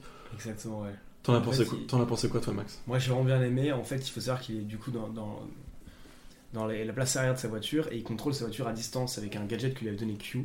Et c'est vraiment une scène un peu mythique. Je pense que c'est un peu la scène la plus importante du film. Enfin, on s'en rappelle en tout cas. On en parlait dans le parking et tout en intro. C'est que euh, on voit un petit peu tous les gadgets de la voiture et il y a pas mal d'explosifs. Il y a la voiture qui ensuite à la fin euh, atterrit euh, et sa- saute du toit et atterrit dans une boutique. Enfin, assez euh, extraordinaire. Quoi. Moi, moi, ça m'a un peu perturbé qu'il tire à ce point-là sur la corde où on a une poursuite de voiture sur quatre niveaux de parking par lesquels il repasse, il passe, il revient. M'a Les gadgets sont utilisés deux Oh, fois. Bien mis en je scène, c'est ça assez original euh, comme, Ouais. euh, comme Moi, je- poursuite. Moi, ça m'a fatigué, mais Moi, je trouvais ça très les, original. les goûts et les couleurs. Ah bon il y, a- Ouais. il y a quand même beaucoup de, il y a beaucoup de différentes choses qui, Qui se passent. Qui se passent. Mais ce qui est surtout intéressant, c'est que c'est une BMW, c'est pas une Aston Martin. Absolument. Et, et a priori, une BMW, c'est beaucoup moins cher, et du coup, l'identification, elle est beaucoup plus easy. Abordable. Que- oui, c'est ça, on exactement. pourrait, dire, on, euh, on pourrait l'avoir finalement, cette voiture qui ressemble presque à rien, c'est une grosse caisse qui elle est pas super belle. Mhm. Et on en parlait dans le dernier film, c'est un deal énorme que BMW à l'époque Ouais. avait, avait fait avec euh, la saga. Et la BMW apparaît dans trois films et, et ça leur a rapporté énormément, énormément d'argent. Euh, là, James arrive à s'en tirer. À un moment, je trouve, tu vois, par exemple, typique, le truc que j'ai trouvé un peu too much. Donc, c'est normal qu'il ait des missiles, euh, qu'il balance des clous derrière lui et tout. Mais un truc, pour moi, était vraiment trop. À un moment, les méchants, ils ont des bazookas, ils ont des Ah oui, motards. ça, c'est incroyable. Euh, y, il y a évidemment God Soto qui est sur un bâtiment en train d'observer toute la situation et James qui s'enfuit de la chambre d'hôtel. Il y a vraiment tout et n'importe quoi. Et il y a même à un moment un câble métallique qui est tiré devant la voiture. Ouais, pour l'arrêter. On se dit comment qu'est-ce qui va se passer. Et là, James sort un objet Ouais, du un pare-choc pile à la taille de la Oui, il a tout pour, Ouais. toutes les, pour toutes les situations. Voilà, qui il y a vraiment des trucs. enfin, Exactement, ouais. Et après, moi, je me suis dit, c'est cool parce que ça fait un petit peu bah, Hollywood, Holly- blockbuster hollywoodien. Il y a de l'action, il y a des trucs qui se passent et on voit que les scénaristes ils cherchent bah, les moyens les plus extravagants de créer. euh, Non, mais je veux dire que. Superman serait arrivé parce qu'il était vénère qu'il soit en train Bah, de se ça aurait taper Lois. Lane, que James Bond il avait de la kryptonite dans la boîte à gants. Tu vois ce que je veux dire? Il avait tout, euh, Ouais. tout au bon moment et, euh, et tout. En tout cas, il, arrive à s'enfuir en projetant la BMW en faisant croire que il était dedans. Et, euh, et il s'enfuit, tout à l'heure un peu comme euh, d'ailleurs Waylin, tu le disais Maxime, elle, elle s'enfuit en, en rappel. Et j'avais une anecdote à livrer à propos de cette descente en rappel, et je ne l'ai pas encore donnée, mais justement j'en profite comme on est, on est sur deux fuites. Euh, c'est vraiment elle qui a tourné cette scène, puisque Ouais. c'était une experte en arts martiaux. Donc c'est assez, assez stylé. Et la voiture qui tombe euh, fracasse, je crois, un loueur. Je crois que c'est. à- Avis, Oui, c'est ça. Avis ça, qui est ça, aussi marrant. bien placé dans le film, puisque Oui, oui. Q euh, jouait le rôle d'un vendeur Avis quand James le croisait euh, un peu plus tôt. Mais on sait qu'on prend beaucoup de temps sur certaines scènes, donc on en prend un peu moins dans d'autres. Bref, James Bond fait tout le bordel dans le parking pour finalement s'enfuir à pied, et ensuite part euh, en Asie, parce qu'il va falloir donc inspecter euh, le, la vérita- le véritable localisation de- du, du Devonshire qui a été coulé au début. Et là, on est à l'apparition d'un personnage qu'on avait déjà vu un peu plus tôt. C'est un peu le Felix Leiter de l'ère Pierce. Brosnan. C'est Jack Wade qui apparaissait déjà dans, dans GoldenEye. Et là, saut en parachute et plongée sous-marine. James est supposé euh, pratiquer un saut en parachute extrêmement furtif de l'époque. Je crois que c'est un saut parachute alpha ou je sais pas quoi. C'est sauter avec des bonbonnes d'oxygène, déclencher son parachute au dernier moment et plonger immédiatement euh, sous l'eau. Ouais, pratique, hein. Ouais. Ça va vite comme ça. Ouais, c'est un peu efficace. Ouais. Mais il y, en a, il y en a qui choisissent des méthodes un peu plus simples, comme arriver en bateau, et c'est notamment ce que fait euh, Wei, qui est, comme le disait Maxime, en réalité un agent des, des renseignements euh, chinois. Euh, ils plongent tous les deux euh, dans l'eau, dans l'épave du Devonshire, et découvrent donc que elles, bah, notamment, n'ont pas été vraiment abattues par une, euh, une torpille classique, surtout. Euh, et en plus de ça, qu'ils y ont volé, donc les hommes de Carver, un missile de croisière. C'est Ouais. ça qui est assez, Et euh, surtout, assez il découvre son ami euh, journaliste, entre guillemets, Ouais. euh, chinoise, quoi. Mais on se dit, genre, enfin, pour faire des rencontres, c'est vraiment l'endroit idéal, quoi. T'es à, t'es à 300 mètres sous terre. euh, C'est une journaliste très très performante. Bah, sinon, moi, c'est la scène que. forte, ouais. euh, à titre personnel, c'est la scène que j'aime le moins dans le film. En fait, c'est un peu facile, tu vois. Ouais, c'est-à-dire que la, Je- je trouve- oui, la je coïncidence, elle est un peu ouf, quoi, quand même. de Au voir, même euh, moment. Ouais, c'est ça, la, la fille qu'on avait vue deux, trois fois. Et euh, elle, comment elle sait où est l'épave, puisqu'elle a pas réussi à Ouais. choper le truc Oui, du mais GPS même, Ça, c'est vrai même que- la musique, j'aime moins. euh, Oui, il y a un petit trou dans le film, en fait, à ce moment-là. Oui, Un peu comme dans l'épave C'est un peu brouillon là, euh, sous l'eau, sous l'eau, c'est- il y a un côté un peu brouillon. euh. C'est très sombre, et de toute façon, ça va le, le devenir encore plus, parce qu'ils vont se faire capturer hein, Et, par les et surtout, je crois que le bateau s'écroule. Enfin, il y a. Oui, il y a une Oui, histoire a de contrepoids oui, ouais, ça, qui est un peu, qui est un peu, un Un- peu un peu artificiel. facile, ouais, ouais. ouais, ouais, clairement. Euh, mais c'est marrant parce que ce plan donc euh, sur, euh, sur ce bateau, euh, il, il est situé dans la baie de Phnom Nga en Thaïlande. Donc c'est euh, c'est juste à côté de là où a été filmé L'homme au pistolet d'or, puisqu'il y a l'île de qui abritait l'antre de Scaramanga de l'homme au pistolet d'or qui est juste derrière et qui est d'ailleurs connu maintenant dans la région comme l'île de James Bond. James Bond qui est dans, sacré, dans un sacré pétrin maintenant puisque ce Chargot Soto Stamper les retrouve, les capture et les amène à Carver dans ses bureaux loués dans un gratte-ciel de, de Saigon. Saigon, pour ceux qui sont très modernes, c'est Ho Chi Minh ville au Vietnam. Et là, euh, Carver va un peu... euh, ils, donc ils sont menottés, une main pour James Bond, une main Ouais. euh, pour euh, cette chère Wailing. Moi, normalement, j'utilise une menotte par personne, mais à mon, avis- à mon avis, il y a des réductions de coûts. La presse est, Bah, euh, la, la presse est, hein. la presse est assommée par l'apparition du numérique. Donc euh, Carver euh, doit, doit mesurer tout ça. Et là, il va un peu les charrier, je vous passe l'extrait. Les satellites sont la nouvelle artillerie. Et vous êtes au stade suprême, le nouveau commandant. En effet, César avait ses légions, Napoléon sa grande armée. J'ai mes divisions. Télévision, info, magazine. D'ici minuit, j'aurai touché et influencé plus d'hommes et de femmes que quiconque dans l'histoire de cette planète, sauf Dieu lui-même. Il faut bien dire qu'on n'a pas fait mieux que le sermon sur la montagne. Vous êtes mûr pour l'asile aliéné. Ce qui sépare la folie du génie ne se mesure qu'à l'aune du succès. Excusez-moi. Le général Chang vous attend. Oh Pardonnez-moi, je vous prie, votre entrée en scène va m'obliger à avancer légèrement mon horaire. Je vous confie aux soins éclairés de Monsieur Stamper et de ses jouets. Peut-être vous plairait-il de les voir? Monsieur, l'hélicoptère. Oui, Gupta. Monsieur Stamper était le protégé de feu, le docteur Kaufman, qui lui enseignait l'antique technique de la torture par les chakras. Il était comme un père pour moi. Vraiment, quel fascinant modèle. On découvre plusieurs choses intéressantes dans cette séquence. La première, évidemment, c'est que Elliot Carver est complètement cinglé, puisqu'il a l'intention de fomenter un peu tout ça euh, juste pour euh, gagner de la thune euh, sur, ses, sur ses médias. Médias qu'il contrôle tellement bien que là, il a déjà préparé les headlines pour la mort de Ouais. Waylin et la mort de James Bond. On découvre aussi que l'une des informations, dont- pardon, l'un des alliés qu'il possède, c'est le général Chang, donc un général chinois qui se révèle être l'un de ses alliés. et- et en fait, on se rend compte que, que Carver réalise le rêve de tous les, conspiration- de tous les conspirationnistes qui, di- qui disent que quelqu'un contrôle tous les médias. quoi. C'est vraiment ça son Ouais. C'est vraiment de tout contrôler. d'être- avoir, il a un peu un plan fou. quoi. C'est un peu un, un gros mégalo. Et il est, comme je vous le disais, il a le monopole de tout ça, donc il, il gère, il contrôle. Et le, la dernière chose qu'on découvre à ce moment-là, comme il le dit lui-même, c'est que Stamper est un, lui aussi un professionnel de la torture, des chakras, Ouais. même si c'est un peu plus compliqué que ça. Et là d'ailleurs, Kevin, tu vas peut-être me confirmer euh, ça, cette information. Il y a un premier, et d'ailleurs un peu le seul gros plan sur le visage de, de God Soto euh, du film. Et là, ça montre donc qu'en fait Stamper est hétérochrome. Je crois que c'est un terme, on dit aussi les yeux verrons, puisque dans ce plan, il a un œil gauche bleu, tandis que son œil droit est marron. alors que dans la vraie vie, God Soto a les yeux bleus, les deux yeux bleus. Ça te dit quelque chose ou pas? Alors euh, oui, c'est ça. En fait, il voulait. En fait, c'était une idée qu'il a eu lui d'avoir euh, euh, chaque chaque œil de, couleurs différentes. Et donc, il a demandé aux techniciens de lui proposer plusieurs paramètres de, de lentilles. Et ils ont il a choisi euh, une lentille de couleur euh, différente pour chaque œil. Mais c'est lui qui voulait apporter ça à- au personnage. Mais souvent, les gens le voient pas parce que comme il a changé la couleur de ses cheveux, comme il est très blond. Ouais, on est plus obsédé Oui, par ça, le- c'est ça. Il est, il est, Mais- avant, il est avant-gardiste sur la mode qui a cas, agité YouTube et tout ça ces dernières années où tout le monde voulait se teindre en blond parce qu'il est vraiment en blonde platine. C'est ça. Et, et ce qui est bizarre, c'est que dans la version française, euh, il y a un doubleur alors que lui parle français. Oui, c'est vrai que tu nous le disais. Oui, c'est ça. Ouais, mais c'est souvent aussi comme ça. Oui, c'est souvent comme ça, Simplifier la chose sur le tournage et tout ça euh, aussi. euh, Et puis peut-être qu'il n'était pas disponible là-dedans. En tout cas, je vous le disais, on découvre aussi que le, général Shang est lié à ça, ce que Wei comprend instantanément, puisque comme des cons, ils la font passer juste à côté. Ils ont même pas envisagé une seule seconde qu'elle était capable de s'échapper, alors qu'elle n'est que menottée d'une main. Mais bref, c'est la saga James Bond comme d'habitude. Et là, ils vont réussir à s'enfuir, et c'est assez rigolo. J'ai une dernière anecdote à vous livrer. Euh, Elliot Carver cite un peu euh, les unes de ses prochaines éditions, et l'une de ces unes, c'est L'Empire contre-attaquera à Oui. propos de la Chine. Et c'est évidemment une référence à Star Wars. Une autre anecdote sur Star Wars, c'est que le film aurait dû être tourné dans, dans des studios en Angleterre qui étaient en fait déjà pris par les studios euh, de, de Lucasfilm pour euh, La Menace Fantôme Ah. en 99. Voilà, une autre, une autre anecdote. Mais là, ça va être assez aérien d'ailleurs, un peu comme euh, ce qu'on peut retrouver dans Star Wars, puisque Bondeline s'échappe. C'est assez rigolo. Max, tu veux nous raconter cette séquence absolument Ouais, fabuleuse moi j'ai mis incroyable évasion du building. Ça ouf en fait, puisque du coup ils sont chacun menottés l'un à l'autre, et ça crée du coup une sorte de, de- Ils sont obligés d'être en cohésion l'un avec l'autre, et je trouve ça très intéressant, puisque ça, ça amène à pas mal de plans qui sont drôles et, et pas mal de plans d'action euh, très intéressants du coup. Et tu vois, là où justement dans L'espion qui m'aimait, on avait une collaboration qui était beaucoup plus émotionnelle, fusionnelle et, et logique, là je trouve que c'est plus artificiel. Mais bon, c'est. Ouais, c'est- exactement. Mais c'est plus physique. que- oui, c'est ça, genre- c'est plus ce duo de. Oui, c'est- Exactement. Physiquement, ils doivent céder, parce que sinon euh, ils sont dans la merde. Et attention, dans, dans l'espion euh, qui m'aimait, euh, il y avait déjà un problème euh, qui les liait.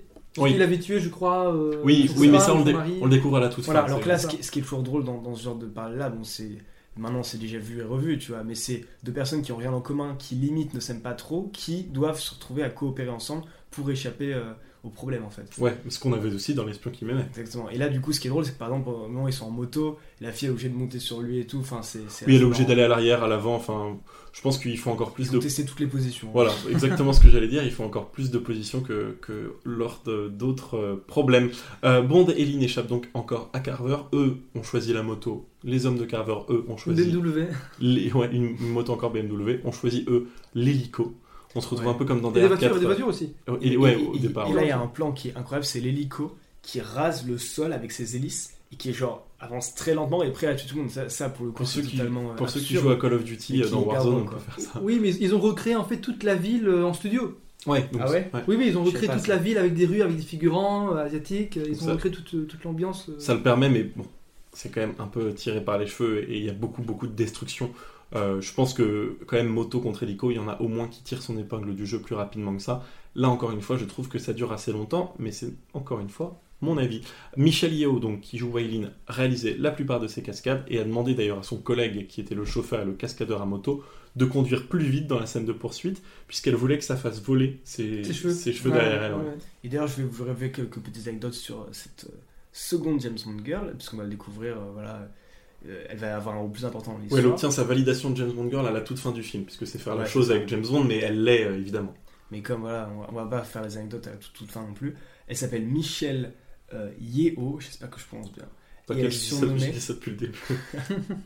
et elle est surnommée la reine du cinéma d'action asiatique. Donc c'est quand même assez précis et c'est trop cool. Elle a joué dans beaucoup de films qui sont hyper connus. J'étais choqué parce que ah, c'est ce que je on le redisait dans le podcast, mais moi il y a plein d'acteurs d'actrices comme ça que j'avais déjà vu dans plein de films avant et on, on s'en rend pas compte en fait puisqu'ils ont juste euh, Non, c'est toi, c'est toi, Maxime. Elle a été Miss Malaisie, encore une surprise, ouais, ouais. Euh, C'était une mannequin, quoi. Euh, elle a fait de la danse classique, des natations, de la plongée, et même du squash à très haut niveau, en compétition internationale. C'est marrant. Ce qui est assez marrant. Et elle va jouer dans Avatar 2, donc ce qui est quand même assez ouf. Et elle a joué récemment, mais ça, mais ça m'a choqué, vraiment dans des films que j'ai vus il y a pas très longtemps. Enfin, plus du tout. C'est ses anecdotes Dans les, personnelles. dans les. Gardiens de la Galaxie 2, notamment, et dans Crazy Rich Asians, qui est un très très bon Ouais. film. Elle joue, elle joue la mère dans Crazy. Rich Et Asians. même dans un film de Kassovitz que je n'ai pas vu mais qui s'appelle Babylon AD. Ouais. Voilà. Tout à qui est pas trop un film à recommander selon Ouais, euh, ça, ça dépend. certains contacts. On, on va, on va dire que ça, Qui on va dire ont, que ça, euh, ça dépend, ça dépend d'où tu te tiens. Mais on t'embrasse. Euh, Mais, Mathieu, mais je crois qu'on m'a dit que le making of est incroyable. bah, faut dire que c'est un film quand même euh, ambitieux. Tu vois ce que je veux dire? Au bas mot. Et on enchaîne sur ce film-là. Euh, mais je reviens sur, euh, sur Michelle Yeoh, qui est donc euh, Miss Malaisie, mais pour l'instant Miss Malaise, puisqu'ils sont en train de prendre leur douche tranquillement avec James Bond, et elle lui explique euh, plutôt gentiment qu'elle n'a pas du tout l'ambition de collaborer avec Ouais. lui, euh, et que elle en a marre qu'il la chine. Il la chine. Parce qu'il l'a. Elle est pas mal quand même. Au PE. ok, je passe. Elle s'enfuit donc, et là, elle va dans ce qu'on découvrira être sa planque secrète, mais pour l'instant, c'est un magasin de vélo. Et d'ailleurs, elle a aucun matériel de surveillance dans sa planque, sa planque secrète, c'est un peu bizarre, puisque là, il y a un groupe euh, de, oh, comment le dire, de mercenaires asiatiques qui débarquent, et évidemment s'enclenche une, une séquence d'art martial pendant ce Oui, ce qui est bizarre, c'est qu'ils sont orchestrés, ils sont commandés par un homme en costume dehors. On comprend pas Il- trop qui il est. il fait le gay, c'est lui le chauffeur en fait. Oui, c'est ça. C'est euh, c'est le il- oui. euh, Et James lui découvre ça, arrive, immobile. Alors James dans la rue, il est incroyable. Hein. Ouais. Il marche, il, Il regarde, il, il essaie de comprendre ce qui se passe. Chemi- euh, chemise ouverte. euh, avec un travelling euh, sur lui. euh. Ça- absolument. Ça, ça nous suit tout ça. Et lui arrive évidemment à point nommé pour secourir euh, sa belle. Et, euh, et c'est donc ce qui, euh, ce qui se passe. Et dans, le, dans la scène de, combat de magasin vélo, euh, les producteurs ont dû faire appel à l'équipe de cascadeurs de Jackie Chan parce que les, les cascadeurs du film ne voulaient pas faire la scène avec Michelle Yeoh car elle avait un style de combat qu'on appelle full contact où en fait le contact est littéralement fait, Mm. pas évité et qu'elle elle l'a perfectionné lorsque elle-même était la membre de l'équipe de cascadeurs de Jackie Chan dont elle a, dont elle a fait parler. Ah ouais. Partie, voilà. Donc c'est pour ça Mhm. qu'ils ont euh, appelé euh, tous ces cascadeurs-là. En tout cas, elle, elle arrive à se débarrasser de ses ennemis euh, un par un jusqu'à ce que l'un d'eux se saisisse d'un pistolet. Et là, James se dit les armes à feu, ouais. c'est mon domaine. Ah, il faut porter quelque chose de lourd. donc, donc, du C'est coup, ça, et elle est hyper vénère parce qu'elle est en mode euh, Ah non, mais euh, j'aurais pu me débrouiller tout seul sans vous. euh, donc là, elle- vous m'avez pas sauvé. James Elle la- pas du tout. James la sauve. Là, on comprend pas. Ils, pa- ils vont où tous les méchants en fait? Ils s'enfuient. Personne dit aux, aux grands méchants qui sont là. Enfin, on comprend pas ce qui se passe là. Parce que d'un coup, le mec. Ah là là, ils sont deux, euh, ils sont trop. Ouais, on s'en va, casse. on abandonne et on, on s'exile carrément, tu vois, on ne prévient Ouais. même pas Carver. Bref, ils s'en vont, et là on découvre que ce magasin de vélo, euh, un peu QG de, de cette action, euh, est en fait une planque des services Ouais, secrets ça, chinois, ça, absolument incroyable, tous les murs se retournent, elle a une armada d'armes, plein de matériel de surveillance. Ouais, c'est- c'est le, le- le labo de Q. hein, Mais elle pouvait ça. pas les voir venir et elle pouvait pas se défendre face à ça grâce à Ouais, sa c'est vrai non. fallait appuyer un bouton, prendre trois calaches et les Ouais, buter. hein. c'est- trop chelou. Bref, le but maintenant, ça va être de rechercher donc le bateau euh, furtif de, de Carver et, euh, et de, de ce cher Soto qui est donc le, le bateau régi un peu de, de toute cette machination diabolique et ils vont rechercher la baie. Euh, la baie, c'est ce que James va rechercher avec sa future bae, hein, B-A-B-A-E. Ouais, peut-être un peu forte celle-là. Euh, et la crise justement mondiale est à son paroxysme à ce moment-là, puisque la flotte britanni- britannique a aussi rejoint les côtes chinoises.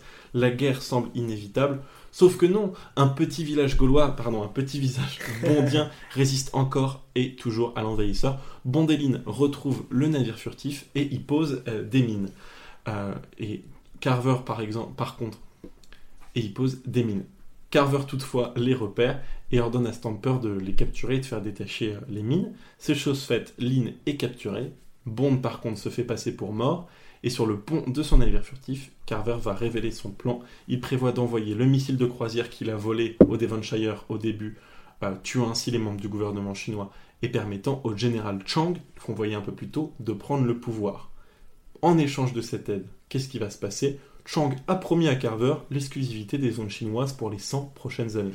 C'est comme s'il y avait un espèce d'accident nucléaire en France euh, et que Xavier Niel, propriétaire du Monde, l'avait enclenché lui-même et en échange obtenait l'exclusivité euh, des médias. Le mec, tout ça pour avoir une exclusivité en médias. Je trouve que non mais de toute c'est façon un peu niqué quand c'est même. quand même dans un plan à- méga capté a posteriori quand même genre même si ça marchait comme sur des roulettes peut-être que dix ans après les gens vont se dire c'est quand même bizarre qu'il a obtenu 100 ans d'exclusivité quand tout de même c'est quand même un peu chelou bref en tout cas il raconte tout ça à, à Sacha et on va écouter l'extrait c'est rigolo mais le lancement d'un nouvel ordre mondial. Dans exactement 5 minutes après que vos compatriotes auront attaqué la flotte britannique, je riposterai au nom de la chère vieille Angleterre en expédiant ce missile sur Pékin. Là où le général Chang aura réuni pour une cellule de crise le haut commandement chinois. Hélas, trois fois hélas, le général Chang sera bloqué dans un embouteillage et arrivera juste après que le missile aura tué tous vos chefs. Bien trop tard pour empêcher l'armée de l'air de couler toute la flotte britannique. Mais il arrivera à temps pour s'emparer du gouvernement, négocier une trêve, apparaître comme un dirigeant d'étoffe mondiale et recevoir le prix Nobel de la paix. Et vous, qui gagnez-vous? Moi? Oh, rien du tout. Si ce n'est un droit de diffusion exclusif sur les canaux chinois pendant 50 ans. Voilà, juste pour rappeler du coup, euh, si vous voulez faire la une des journaux, faire le buzz et tout, il y a plus simple hein, que faire ces gros plans. Euh, vous faites gossip, vous faites euh, prank, gone wrong, voilà, c'est beaucoup beaucoup plus simple. Elle est rigolote cette scène, tu trouves pas Kevin, mais tu t'en as pensé quoi juste généralement? Euh, alors moi j'aime bien quand euh, le méchant imite la, la chinoise, c'est c'est marrant. Ah oui. Ah, c'est incroyable. Est-ce Ah, qu'on mais- peut parler de cette scène ou pas? Est-ce que est-ce qu'on peut le faire juste en termes de son? J'essaie de vous le faire. Un moment donc, comme je vous le disais, Carver s'énerve contre Waylin et limite donc avec ses gestes d'arts martiaux et ça fait Wah, tcha, yo, tcha. Il limite comme ça Oui, dans avec- une séquence des plus racistes. Surtout n'isolez pas ce que je viens de faire si je me présente euh, au municipal, mais mais c'est vraiment incroyable. Oui, parce que c'est un, c'est un méchant qui a sans retenue, il en fait pas trop, et c'est ce qui- est intéressant avec son personnage. Et là, il se, il se lâche un peu plus, et donc c'est c'est vraiment, intéressant il, de. il imite et il fait des mouvements dans Oui, le oui, comme c'est ça. ça. Il fait C'est ça qui comme est, ça. qui est marrant. Et moi, ça m'a euh. tué, mais franchement. Mais j'ai parce qu'on sent qu'il débloque là totalement. Oui, Ah ouais. c'est-à-dire que voilà, euh, il, euh, il- il la ridiculise. Enfin, oui, ça c'est. ça, Le mec, euh, la pression du plan et tout, ça lui a monté à la tête. Il avait besoin de se dépenser. Bon, en tout cas, tout semble plutôt bien parti pour ce cher euh, Carver, hein, qui, euh, qui Est-ce que, donc- est-ce que c'est intéressant je, je reviens, c'est la réaction d'elle qui, qui dit rien, qui répond pas et qui, qui Ouais. est restée complètement. Elle est euh, choquée. presque Ouais. choquée. Eh, c'est ça. mais comment t'as osé, quoi Elle est en mode, mais sérieux genre c'est ça, ça c'est marrant. Ouais. Est-ce que, tu, est-ce que tu te souviens, parce que là pour le moment son plan donc à Carver se déroule dans le plus grand des KLM, j'ai envie de dire, et là Bond va réapparaître, tu te souviens un peu de ce qui va être le déclencheur de, de ce, qui, ce, qui, ce qui suit Et oui, parce que je crois qu'il a un, il a un plan B, euh, il va euh, capturer euh, Gupta. son allié Gupta, c'est ça, c'est l'informaticien, celui qui s'occupe du, De du- du- lancement de, de missiles et tout ça, et il va, euh, et il va faire une espèce de, ouais. de chantage avec Carver. avec Carver. je crois que c'est Waylin contre Gupta. Ouais, c'est ça. Mais je crois que euh, Elliot Carver n'en ma- a rien à faire de. Dans la version originale non censurée, il dit Tu me donnes ma chinoise et je te refile ton magicien. c'est ce que, c'est ce que j'ai- c'est ce que j'ai Ça, c'est les deals de l'époque. Euh, et finalement, Carver prend une autre décision. Oui, c'est ça, je crois qu'il euh, il, il dégomme euh, Gupta. Je Ouais. pense qu'il s'en fiche Donc, il complètement. bute son équipe en fait. Il Parce dit qu'il- voilà ton otage, j'en ai rien à foutre, je le bute, mon, ton otage. C'est pas- quand même incroyable cette technique. Ils sont encore moins liés que la bande or- organisée de, de Joule. Carver choisit d'abattre Gupta et il, pr- il va faire la même chose avec Bond, sauf que. Sauf que Bond s'attendait un peu à Ouais. ça. Il a un autre plan, c'est de. Tu te souviens ou pas? Oui, c'est de faire exploser. Je crois qu'avec sa montre, il commande une, une, ex- une bombe dans, Voilà. le, dans, dans, dans le navire. Ouais. Ouais, c'est ça. Mais juste, et, après avoir vu le film, je me suis dit, il y, a un, il y a un éclair qui est arrivé dans mon cerveau, comme ça arrive rarement. mais, mais je me suis dit, mais pourquoi est-ce qu'il a pas tout simplement tiré sur Bond, quoi? Il avait l'occasion, il a, il a, il a Bond était derrière Gupta. Le mec de son équipe. Bond Oui. était genre, tu sais, genre. C'est pas quand même genre. euh, Non, mais Jonathan Price, je pense pas qu'il est non plus. Tu sais, c'est un, magn- c'est un mania des, ah, des si, si médias. le mec déjà il fait un plan comme ça juste pour les médias, le mec a pas 200 de QI non plus, quoi. Oui, il a peut-être pas aussi la Bah, Après, précision de le mec. Est-ce qu'il veut vraiment le tuer? Est-ce qu'il est-ce qu'il veut aussi peut-être qu'il qu'il voit qu'il a réussi son plan euh, Après, peut-être que Gupta, là, les traits qui part. pour, il moi, pour moi, il a mis Gupta qui pèse euh, au bas mot quand même euh, le même poids que moi, donc euh, un certain, un certain montant euh, pour 20 cm de moins. Et, et Bond l'a bête, quoi. et bon, une brave bête même. Et Bond l'a vraiment mis devant lui, donc je pense qu'il est d'abord obligé de tuer Gupta, s'apprête à se débarrasser Ouais. euh, de, de ce cher Bond. Oui, et puis euh, Carver envoie aussi un autre militaire, un autre, Oui, un autre mec en absolument. haut, c'est ça hein, pour- Absolument. Sur les rails au-dessus de Bond, évidemment, Ouais. lui, il l'a vu. Bref. Euh, Bond donc fait exploser euh, sa grenade commandée par sa montre Omega, ce qui permet donc à la coque du navire furtif d'être totalement euh, per- perforée. Et là, bah, là, il y a la flotte chinoise et la flotte britannique qui profitent de la flotte qui rentre dans le navire furtif pour euh, le voir sur leur radar en fait grâce à cette Grâce à explo- l'explosion, oui, grâce c'est ça, grâce qui, au- euh, qui thermique. identifie le, le navire sur le GPS. Absolument. Et Ah, donc, après entente avec euh, les Chinois, les Britanniques décident d'ouvrir le feu contre le navire, puisqu'ils ils, ils constatent qu'ils se sont fait complètement eu. Euh, et, là, c'est grosse bataille finale Ouais. avec euh, la base qui explose. Comme un peu tous les films de Bond, quoi. Et finalement, c'est exactement le même, un peu le, le- le même, euh, euh, le même truc que le début, puisqu'il y a un missile qui, qui vient là où Bond se trouve. Il doit euh, réussir à, sauver, à se sauver de, euh, du Ah lieu oui. avant que tout explose. C'est Enfin, un peu le Ah, même canevas. Ouais, peu. c'est tout à fait, Ouais. c'est un peu le, le- ouais. Ah, En plus gros, mais c'est un peu le même principe. Oui, c'est bien dit, c'est absolument ça. Euh, et il y a M à ce moment-là qui comprend aussi ce qui est en train de, de se dérouler. Comme je vous le disais, les Chinois et les, les Britanniques euh, s'entendent. Et je vais justement vous passer un extrait. Dites à la flotte de rechercher un navire qui est invisible, enfin disons presque invisible au radar. Les Chinois ne sont pas l'ennemi. Carver berne les deux parties en présence. Amiral, message urgent de l'amirauté. Regardez ça. Avez-vous repéré un détail au radar qui paraisse tout petit euh, Chaloupe, périscope, quelque chose? Non, monsieur. Un navire furtif, ils sont devenus fous.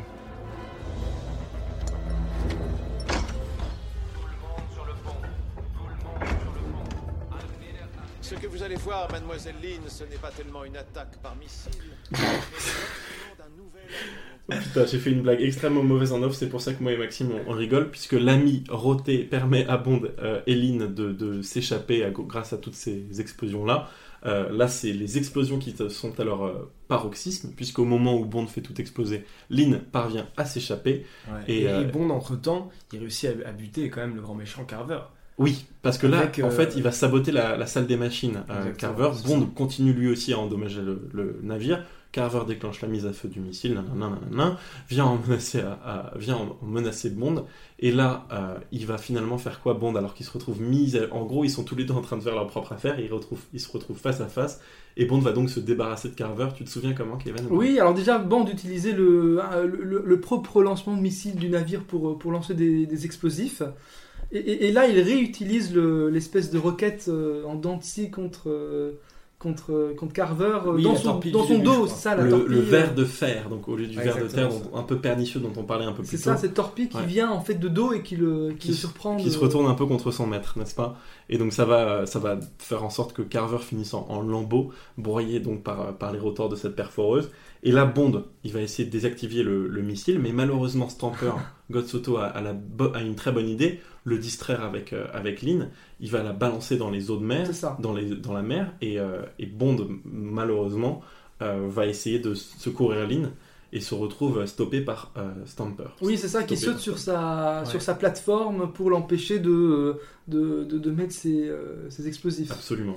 Et, et ce qui est intéressant, c'est que je crois que Pierce Brosnan a donné un vrai coup de couteau euh, à Gotsoto. Et je crois qu'il a toujours la cicatrice sur son bras. Ah ouais, Ah bah. C'est pas une anecdote qui est disponible non, au commun des non, mortels. non, sur l'internet, Ah oui. c'est pas mentionné, mais euh, je le sais. C'est incroyable. Ouais. J'avais- Bah dis donc, c'est c'est ouf, t'imagines les soucis de Et réalisme. il a toujours cette, cica- il a toujours cette cicatrice là, mais comme il dit, euh, personne n'a une cicatrice euh, euh, euh, faite par James Bond, donc ça, ça lui convient très bien. Aussi Et- les figurants qui étaient morts, ils sont vraiment morts. Pas. Et Bond, Bond se débarrasse donc de Stamper finalement. C'est ça. euh, puisque là, la cicatrice. Va- le coince encore en utilisant un dispositif euh, euh, qui appartient au méchant navire avec l'espèce de, de suspension du Avec une chaîne en, en métal, en acier, qui fait du coup couler euh, notre très joli Michel. Et, euh, et voilà, et James Bond doit la sauver avant qu'elle qu'elle ne coule dans les fonds euh, marins. Et donc lui, quand, comme il s'est débarrassé de Stamper, parvient à libérer Waylin. La crise est résolue. Et ce, Ouais. ch- ce cher James se retrouve avec Waylin, n'est-ce Et pas il la libère dans l'eau. euh, avant qu'il lui enlève euh, ses chaînes, euh, il doit lui donner l'oxygène parce qu'elle est, elle est, elle est prête à se faire noyer en fait, parce qu'elle a plus, de- elle a plus d'oxygène. Oui, ça Du fait coup, déjà il l'embrasse. 6 minutes. Hein. Il l'embrasse pour pouvoir lui donner l'oxygène. Et là, c'est un petit peu scène clip de Rihanna, quoi. C'était assez stylé. Ouais, Moi, j'ai bien aimé cette fin. Voilà. Il l'embrasse. Ah, euh. Avec la musique et. Il l'aurait embrassé, je pense, normalement, il aurait trouvé qu'il ne manque pas d'air. Mais là, c'est plutôt elle qui manque d'air, donc il est, il est forcé de le faire. Ouais. Pendant ce temps-là, retour sur une petite île qui est le Royaume-Uni. On doit couvrir la mort d'Eliot Carver sans parler de toutes ces euh, abracadabras et ces cavalcades. Elle me demande donc à Moni Penny, trop bizarre d'ailleurs, elle me demande donc à Moni Penny d'informer la presse qu'il s'est suicidé lors d'un séjour sur son yacht de luxe en mer de Chine méridionale. ce qui va finalement bien avec l'histoire de sa femme qui est elle aussi morte Ouais. dans sa chambre d'hôtel à Hambourg dans, dans les mêmes conditions. Voilà, fin du film, pas fin du podcast encore. Est-ce qu'on a des choses à rajouter, messieurs, dames? Enfin, messieurs, pour coup. Moi, je trouvais que non, globalement, du coup, c'était un. Moi, j'ai bien, j'ai bien kiffé le film. J'ai trouvé que le rythme vraiment était trop bien et que voilà, c'était encore, c'est encore un petit peu level up. Donc, c'est assez cool et que voilà, il y a un petit peu moins d'intrigue, plus simple, mais qui réussissait à garder une certaine profondeur. Et ça, j'ai trouvé ça cool, malgré le peu de dialogue. Voilà. Moi, je suis en désaccord avec la profondeur, je vous l'ai déjà exprimé, mais ça reste un film, ça reste un film divertissant et, euh, et dont les poursuites sont quand même assez marquantes.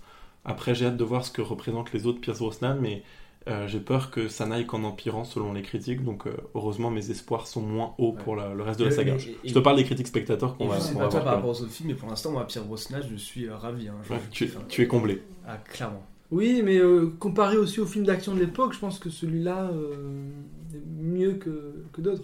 Et, et- et surtout, euh, Pierce Brosnan est très très bien mis en avant. euh, on voit que le réalisateur aime le, vraiment le filmer.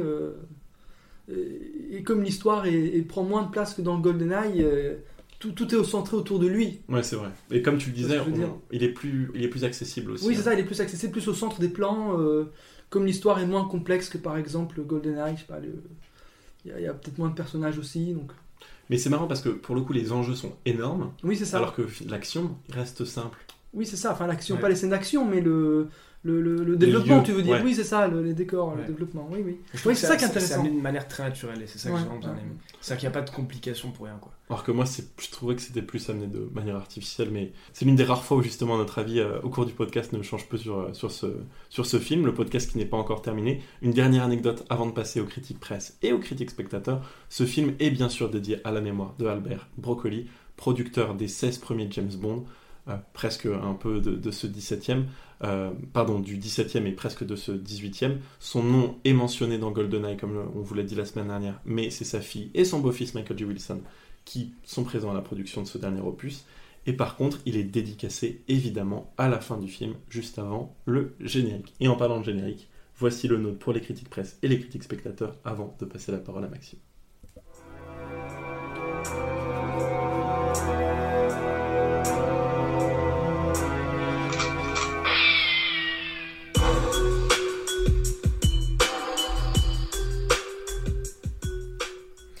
Critique presse de la semaine, euh, toujours sur le site Metacritic.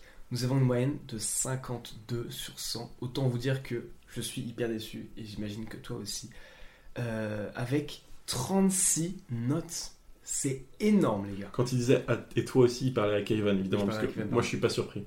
Oui, mais il faut faire attention avec ça parce que. Oui, d'accord. Mais euh, ça, ce sont les gens euh, qui l'ont noté maintenant, enfin qui le notent depuis quelques années, mais ça reflète pas ce, qu'ils en ont pensé quand le film est sorti, puisque le film n'existait pas. il y a les deux, hein. il y a l'accueil Ouais. contemporain Ce que je dis, c'est que et, et l'accueil. de- je de- regarde, il y a, euh, c'est mélangé exactement. Mais là, pour le coup, euh, on va en parler, mais il y a eu un ou deux trolls qui ont fait que la note est beaucoup plus basse. Ah d'accord. Ah. Et, euh, et je pense que ça a compté. Donc, du coup, 36 notes, Parce normalement, que, il avait beaucoup parce que moins. je pense que ce que Kevin veut souligner, c'est que l'accueil presse était plutôt bon à l'époque. Ouais, j'imagine qu'il qu'il était mieux à l'époque. Il est plus mitigé que GoldenEye, attention. hein. Beaucoup plus mitigé que GoldenEye. C'est Euh, pas un GoldenEye, c'est une révolution. Oui. GoldenEye a plus euh, le statut de film Et culte et d'ailleurs, la presse Ouais, souligne ça. les erreurs que, que j'aurais pu souligner, si je peux me permettre. mais euh, mais c'est pas, non plus, c'est pas les 2.6 que Maxime euh, Mais on va, va en va parler disséquer maintenant. maintenant. Avec du coup euh, 17 notes positives, 17 notes moyennes et 4 négatives. Je vais prendre euh, quelques, euh, quelques commentaires, notamment par exemple de Orlando Sentinel avec une note de 80 sur 100, qui me disent que c'est un très bon film d'action depuis des années. Et ben je suis d'accord avec vous, Orlando Sentinel. Washington Post aussi 80 sur 100, qui dit que c'est pas un des meilleurs James Bond du tout, mais que c'est très agréable à voir et, et que c'est très un, un film très familier. Et moi je suis tellement d'accord, mais je comprends pas pourquoi ils disent que c'est pas que c'est pas un des meilleurs James Bond alors qu'ils l'ont noté 80 sur 100. Voilà. Washington sont, euh, à Post, 100 sur 100. voilà, c'est ça. C'est-à-dire que tous les autres ils l'ont noté à 100. Bon, j'avoue, euh, Washington Post, je me souviens que globalement ils notent des bons 90 quoi. Donc de manière générale ils adorent cette série. Et là, le premier 0 sur 100. Ah ouais? Et oui, du magazine Rolling Stone. Et Mais non. choqué. Et je me suis dit, mais c'est quoi ce bordel C'est du foutage de gueule, quoi? Et ils ont juste mis, tu as tout vu le film dans le trailer. Tu as tout vu les films, donc ils parlent même pas français? Non, enfin, c'est une. Ah, tu as vu tout le film dans le trailer, En gros, c'est, tu n'as plus rien à voir. parce Oui, c'est ça, la bande-annonce dévoile ça, tout, euh, Oui, mais je Oui, pense, pardon, pardon. je pense qu'évidemment, à l'époque, il y a une critique complète sur le site Rolling. Stone. Oui, oui, non, mais ça, c'est c'est résumé. Voilà. Et, Oui, oui, euh, oui, et voilà. Et ils disent que tout ce qui reste, c'est les gadgets. Voilà. Je pense que le mec qui avait écrit ça, gadgets, ouais. je pense que le mec qui avait écrit ça avait dû passer une très mauvaise journée. Parce que pour mettre un 0 sur 100 à un Bond comme celui-là, franchement, monsieur du Rolling Stone, c'est pas très gentil, gentil. Et une dernière critique avec Film Threat, qui est donc du coup les menaces du film, avec 20 sur 100, et qui disent que ce film est un assaut marketing commercial. Que ce film nous a trompés par sa haute énergie. Moi, je me suis dit, c'est des conspirationnistes. Non, mais je suis- croyaient à- je suis assez d'accord avec ce 2012 qu'ils et tout. Non, mais ils avaient fait une, co- une critique de, de mes courts-métrages. Ah ouais elle était Ouais, comment ouais, les- Je me souviens pas, mais, mais beaucoup meilleure. Elle est.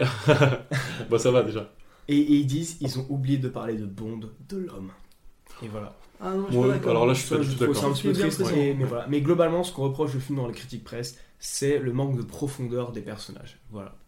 Je suis assez d'accord. Et, et les critiques spectateurs, si tu me permets d'y passer, Bien Maxime, euh, reflètent assez euh, cette pensée. Est-ce que Kevin, tu as une, une- un mot à rajouter aux critiques presse? Euh, non, en fait, j'avais pas compris que c'était des, euh, c'était des critiques presse. Tu pensais que c'était les critiques spectateurs? Oui, c'est ça. C'est pour ça que je disais attention euh, par rapport à la, à la sortie. Ah, c'est pour non, ça que je disais ça. d'accord, je comprends mieux. Euh, oui, oui. Euh, non, mais après, euh, voilà, la presse a le droit d'aimer ou de pas aimer. Euh, De toute façon, la presse est manipulée par. Carver, on en a parlé. donc, non, mais chacun a le droit d'avoir son avis et d'être euh, d'être libre d'apprécier le film ou pas, que ce soit à 0, à C'est vrai, 50 ou à 100. Donc, euh. vous n'avez pas de goût si vous n'aimez pas le film, mais Ah, vous avez euh, le droit. Moi, moi, j'aime bien quand le film euh, fait débat. Voilà, un film où on dit on n'a rien à dire dessus, euh, Bah, c'est pas bon. Mais si- S'il a mis 0, ça veut dire que ça l'a déjà énervé, donc ce qui est déjà bon signe. Et en tout cas, il est plutôt clivant, donc ce qui est plutôt cool à voir. Moi, je préfère quand le film fait des hauts que des bas, mais euh, chacun. Oui, c'est- sûr, oui, mais, C'est- euh, Je rigole, c'est un jeu de mots.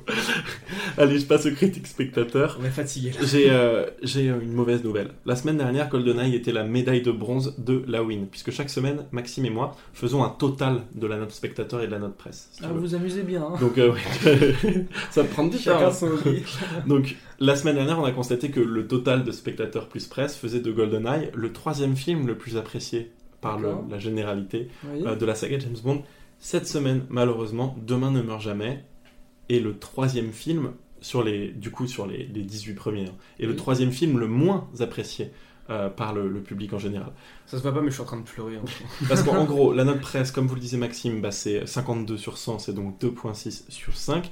Et la note spectateur, elle n'est pas si mauvaise. C'est 3.2 sur 5, donc c'est 64 sur 100. C'est, Ah. c'est pas si choquant que ça. Euh, c'est d'ailleurs, c'est dans la moyenne très basse, hein, évidemment, de, des films. Je vous cite pêle-mêle d'autres films qui ont euh, 3.2. Vivre et laisser mourir ou Octopussy. C'est pas non plus les meilleurs James Bond, il faut Ah, bien. moi, je les aime bien. hein. Bah, je, je les aime bien aussi, comme j'aime tous les James Bond, si tu veux. Ah, moi, il y en a certains que j'aime pas. Ouais, mais t- t'aimes pas quel James Bond en particulier? Euh, euh, Moonraker, j'aime pas du tout. Ah, Maxime, Oh. vous allez vous scinder. Il Oh là là. Moi, j'aime bien. Moi, c'est mon film préféré. Et, et L'homme au pistolet d'or, euh, j'aime pas non plus. Ouais, L'homme au pistolet Et, d'or. et moi, c'est mon deuxième film préféré. Non mais, C'est vrai. non mais c'est-à-dire que je pense que tu reverrais l'homme au pistolet d'or aujourd'hui, tu l'aimerais moins. Je- C'est notre expérience autour de l'homme au pistolet d'or mais- qui était, qui était bien. Bref, je vous le disais, médaille de bronze de la loose pour euh, Demain ne meurt jamais, médaille de bronze de la win pour GoldenEye. Pierce Brosnan est clivant et ses films aussi, mais en tout cas lui, son interprétation, pas du tout, et c'est le principal. Je sais que vous en avez marre que parfois on reprenne un peu le podcast 2 heures de perdu qui nous a inspiré, mais je ne peux pas en empêcher. On a encore une critique de fans de coach qui nous livre une critique 5 étoiles, évidemment, euh, de Demain ne meurt jamais, puisqu'il a adoré cet opus. Je vous lis une petite partie de sa critique, puisque comme d'habitude, ça prend tout un roman. Cette mission est juste énorme, bien plus rythmée, spectaculaire et ambitieux que GoldenEye. D'ailleurs, je vais souvent dire meilleur pour ce James Bond. Déjà, gros point. La réalisation qui est juste excellent. Une des meilleures réalisations pour un James Bond. Le film est magnifiquement bien filmé. Ça m'a sauté aux yeux. Les plans de caméra sont somptueux, bien cadrés et très fluides. Les scènes s'enchaînent avec cohérence et fluidité. C'est vrai, il y, a, il y a une unité de temps, de lieu et tout, c'est vrai, enfin d'action. Les scènes d'action sont spectaculaires, mais restent très bien orchestrées. Non, vraiment, il n'y a rien à dire, c'est du très bon boulot. Moi, ça m'a bluffé, et je dis plusieurs fois pendant le film, c'est bien filmé, dis donc. Il a raison. hein. Vraiment chapeau pour la réalisation. C'est rien que pour nos yeux. Ensuite, l'intro est vraiment géniale. Ça envoie du lourd dès le début. Et c'est suivi par un générique vraiment génial. Encore. C'est génial alors. très classe et très Et stylé. les génériques de fans, on a pensé quoi? Et la musique du générique est juste énorme. Une des meilleures et une de mes préférées que j'adore. Enfin bref, je te conseille les critiques de fans de Coach Kevin parce qu'en en gros, euh, un, de nos- un des podcasts qui nous a plus inspiré, c'est Deux heures de perdu. Et eux, lui, c'est un peu la- leur tête de gondole des critiques spectateurs. Il dit tout le temps juste énorme, absolument génial, des trucs comme ça. Il a les mêmes expressions et ça fait de lui quelqu'un de aussi, si tu veux, innocent que passionnant à lire et à relire. Peut-être que L'homme grenouille sera pareil, c'est notre prochaine critique. Malheureusement, c'est une critique une étoile, rédigée en 2014. Et là, il nous dit Je pense que c'est l'un des pires James Bond de l'histoire. Plus de charme. C'est juste des effets pyrotechniques, des gadgets et des cascades. Au moins, c'est pas des fonds verts. Ouais, c'est vrai. C'est- un ou deux dans le film. c'est triste de se dire qu'en fin de compte, seul compte le nom pour MGM, car l'intrigue de ce James Bond est juste digne de la pire des séries B, et le personnage sont d'une transparence sans fond. Et c'est bien dommage quand on se dit que le grand méchant de cet épisode est incarné par Jonathan Price. Les goûts et les couleurs, Kevin, retiens-toi. Il m'a demandé le numéro de sécurité sociale en off de, de- de cette critique, donc euh, retiens-toi, Kevin. ne t'énerve pas. Euh, ensuite, on a Syl de Nafil, critique 1.5 étoiles, qui, qui nous donne une critique peut-être un peu plus avec du recul que la critique précédente. Il dit on privilégie davantage l'action pan-pan, les gadgets et les conflits aux enjeux planétaires aux dépens des personnages et d'une intrigue cohérente. Je pense qu'au dépens des personnages, il a peut-être pas tort à cer- dans, dans certains aspects. Oui, c'est vrai, mais ça n'empêche pas que ce soit un bon film. Oui, exactement. Euh, Et ensuite, on a Gonard, une des critiques euh, les plus connues de notre podcast. Gonard, tu enlèves le G, tu mets un C, et ça correspond tout à fait aux critiques qu'il est capable de livrer sur tous les opus qu'il regarde. Il n'a aucun recul, il n'a aucune langue de bois, et je vais vous lire sa critique. 0,5 étoiles, soporifique, tout est convenu, sans originalité, le scénario pas bien crédible, Terry Hatcher a autant d'utilité qu'une brosse à dents dans un désert. Je trouve même Pierce Brosnan énervant. Il Non. la joue trop facile, ses mimiques me tapent sur le système et il a des dents trop blanches. Bah, non, bien. je comprends pas. Non, vraiment, James Bond s'est arrêté. de- Attends, mais tu vas voir, c'est- encore pire que ça. Non, vraiment, James Bond s'est arrêté depuis le départ de Sean Connery. Donc le mec, depuis 1971, il n'y a pas un seul James À Bond. chaque film, il le mate et il pleure, il fait mais c'est de la merde. Lui, Les, c'est les pas. dents de Sean Connery étaient. Oui, plutôt. Lui, lui c'est pas vivre, c'est plutôt euh, laisser mourir. Euh, donc, on a ensuite Marc L pour terminer. Il nous donne 4 étoiles sur 5 et il nous dit un James Bond correct, sans plus, avec toujours Pierce Brosnan qui est excellent et ça fait plaisir de voir Terry Hatcher. Après l'excellent GoldenEye, ce nouvel opus remplit son cahier des charges avec un beau cocktail d'action, d'humour, etc. mais demeure trop classique. Voilà, c'était notre dernière critique. On va terminer ce podcast avec une bande-annonce de Divertimento, qui est le prochain court-métrage de, de Kevin. Merci encore de Oh. nous avoir fait le plaisir de participer à, ce podcast. Ouais. Oh, il est Merci gêné là. t'es Kevin. timide, ça se voit. Mais vraiment, merci encore. T'as as apporté une belle patte et ça sent que t'as une, une fibre quand même pour ce, pour ce film, une, une passion. Donc, euh, merci encore. Ouais, merci. Et toi, Maxime, un dernier mot? Non, euh, merci beaucoup Kevin d'être venu. Ça fait très plaisir. Merci à vous les auditeurs qui écoutent euh, jusque à ce moment-là du podcast parce que c'est pas facile. Non, en mais, vrai, en c'est trop ça. cool et voilà. J'espère que vous avez passé un super bon moment. Nous en tout cas, c'était très sympa. Et, je, rappelle aux, je rappelle aux auditeurs que vous pouvez toujours nous envoyer votre avis sur le prochain film Le Monde ne suffit pas, qu'on va enregistrer avec un, un acteur. Il est encore plus beau que Daniel Craig, mais il est un peu moins connu, vous allez voir. Et c'est un jeune homme fort sympathique. On vous passe maintenant la bande-annonce de Divertimento, le court-métrage de notre ami Kevin. Encore merci et à bientôt les amis. Ciao. Are you playing the game? You know the rules. First, there will be a murder. And it's our job to find out who the murderer is. Kathy? Jonas Olson.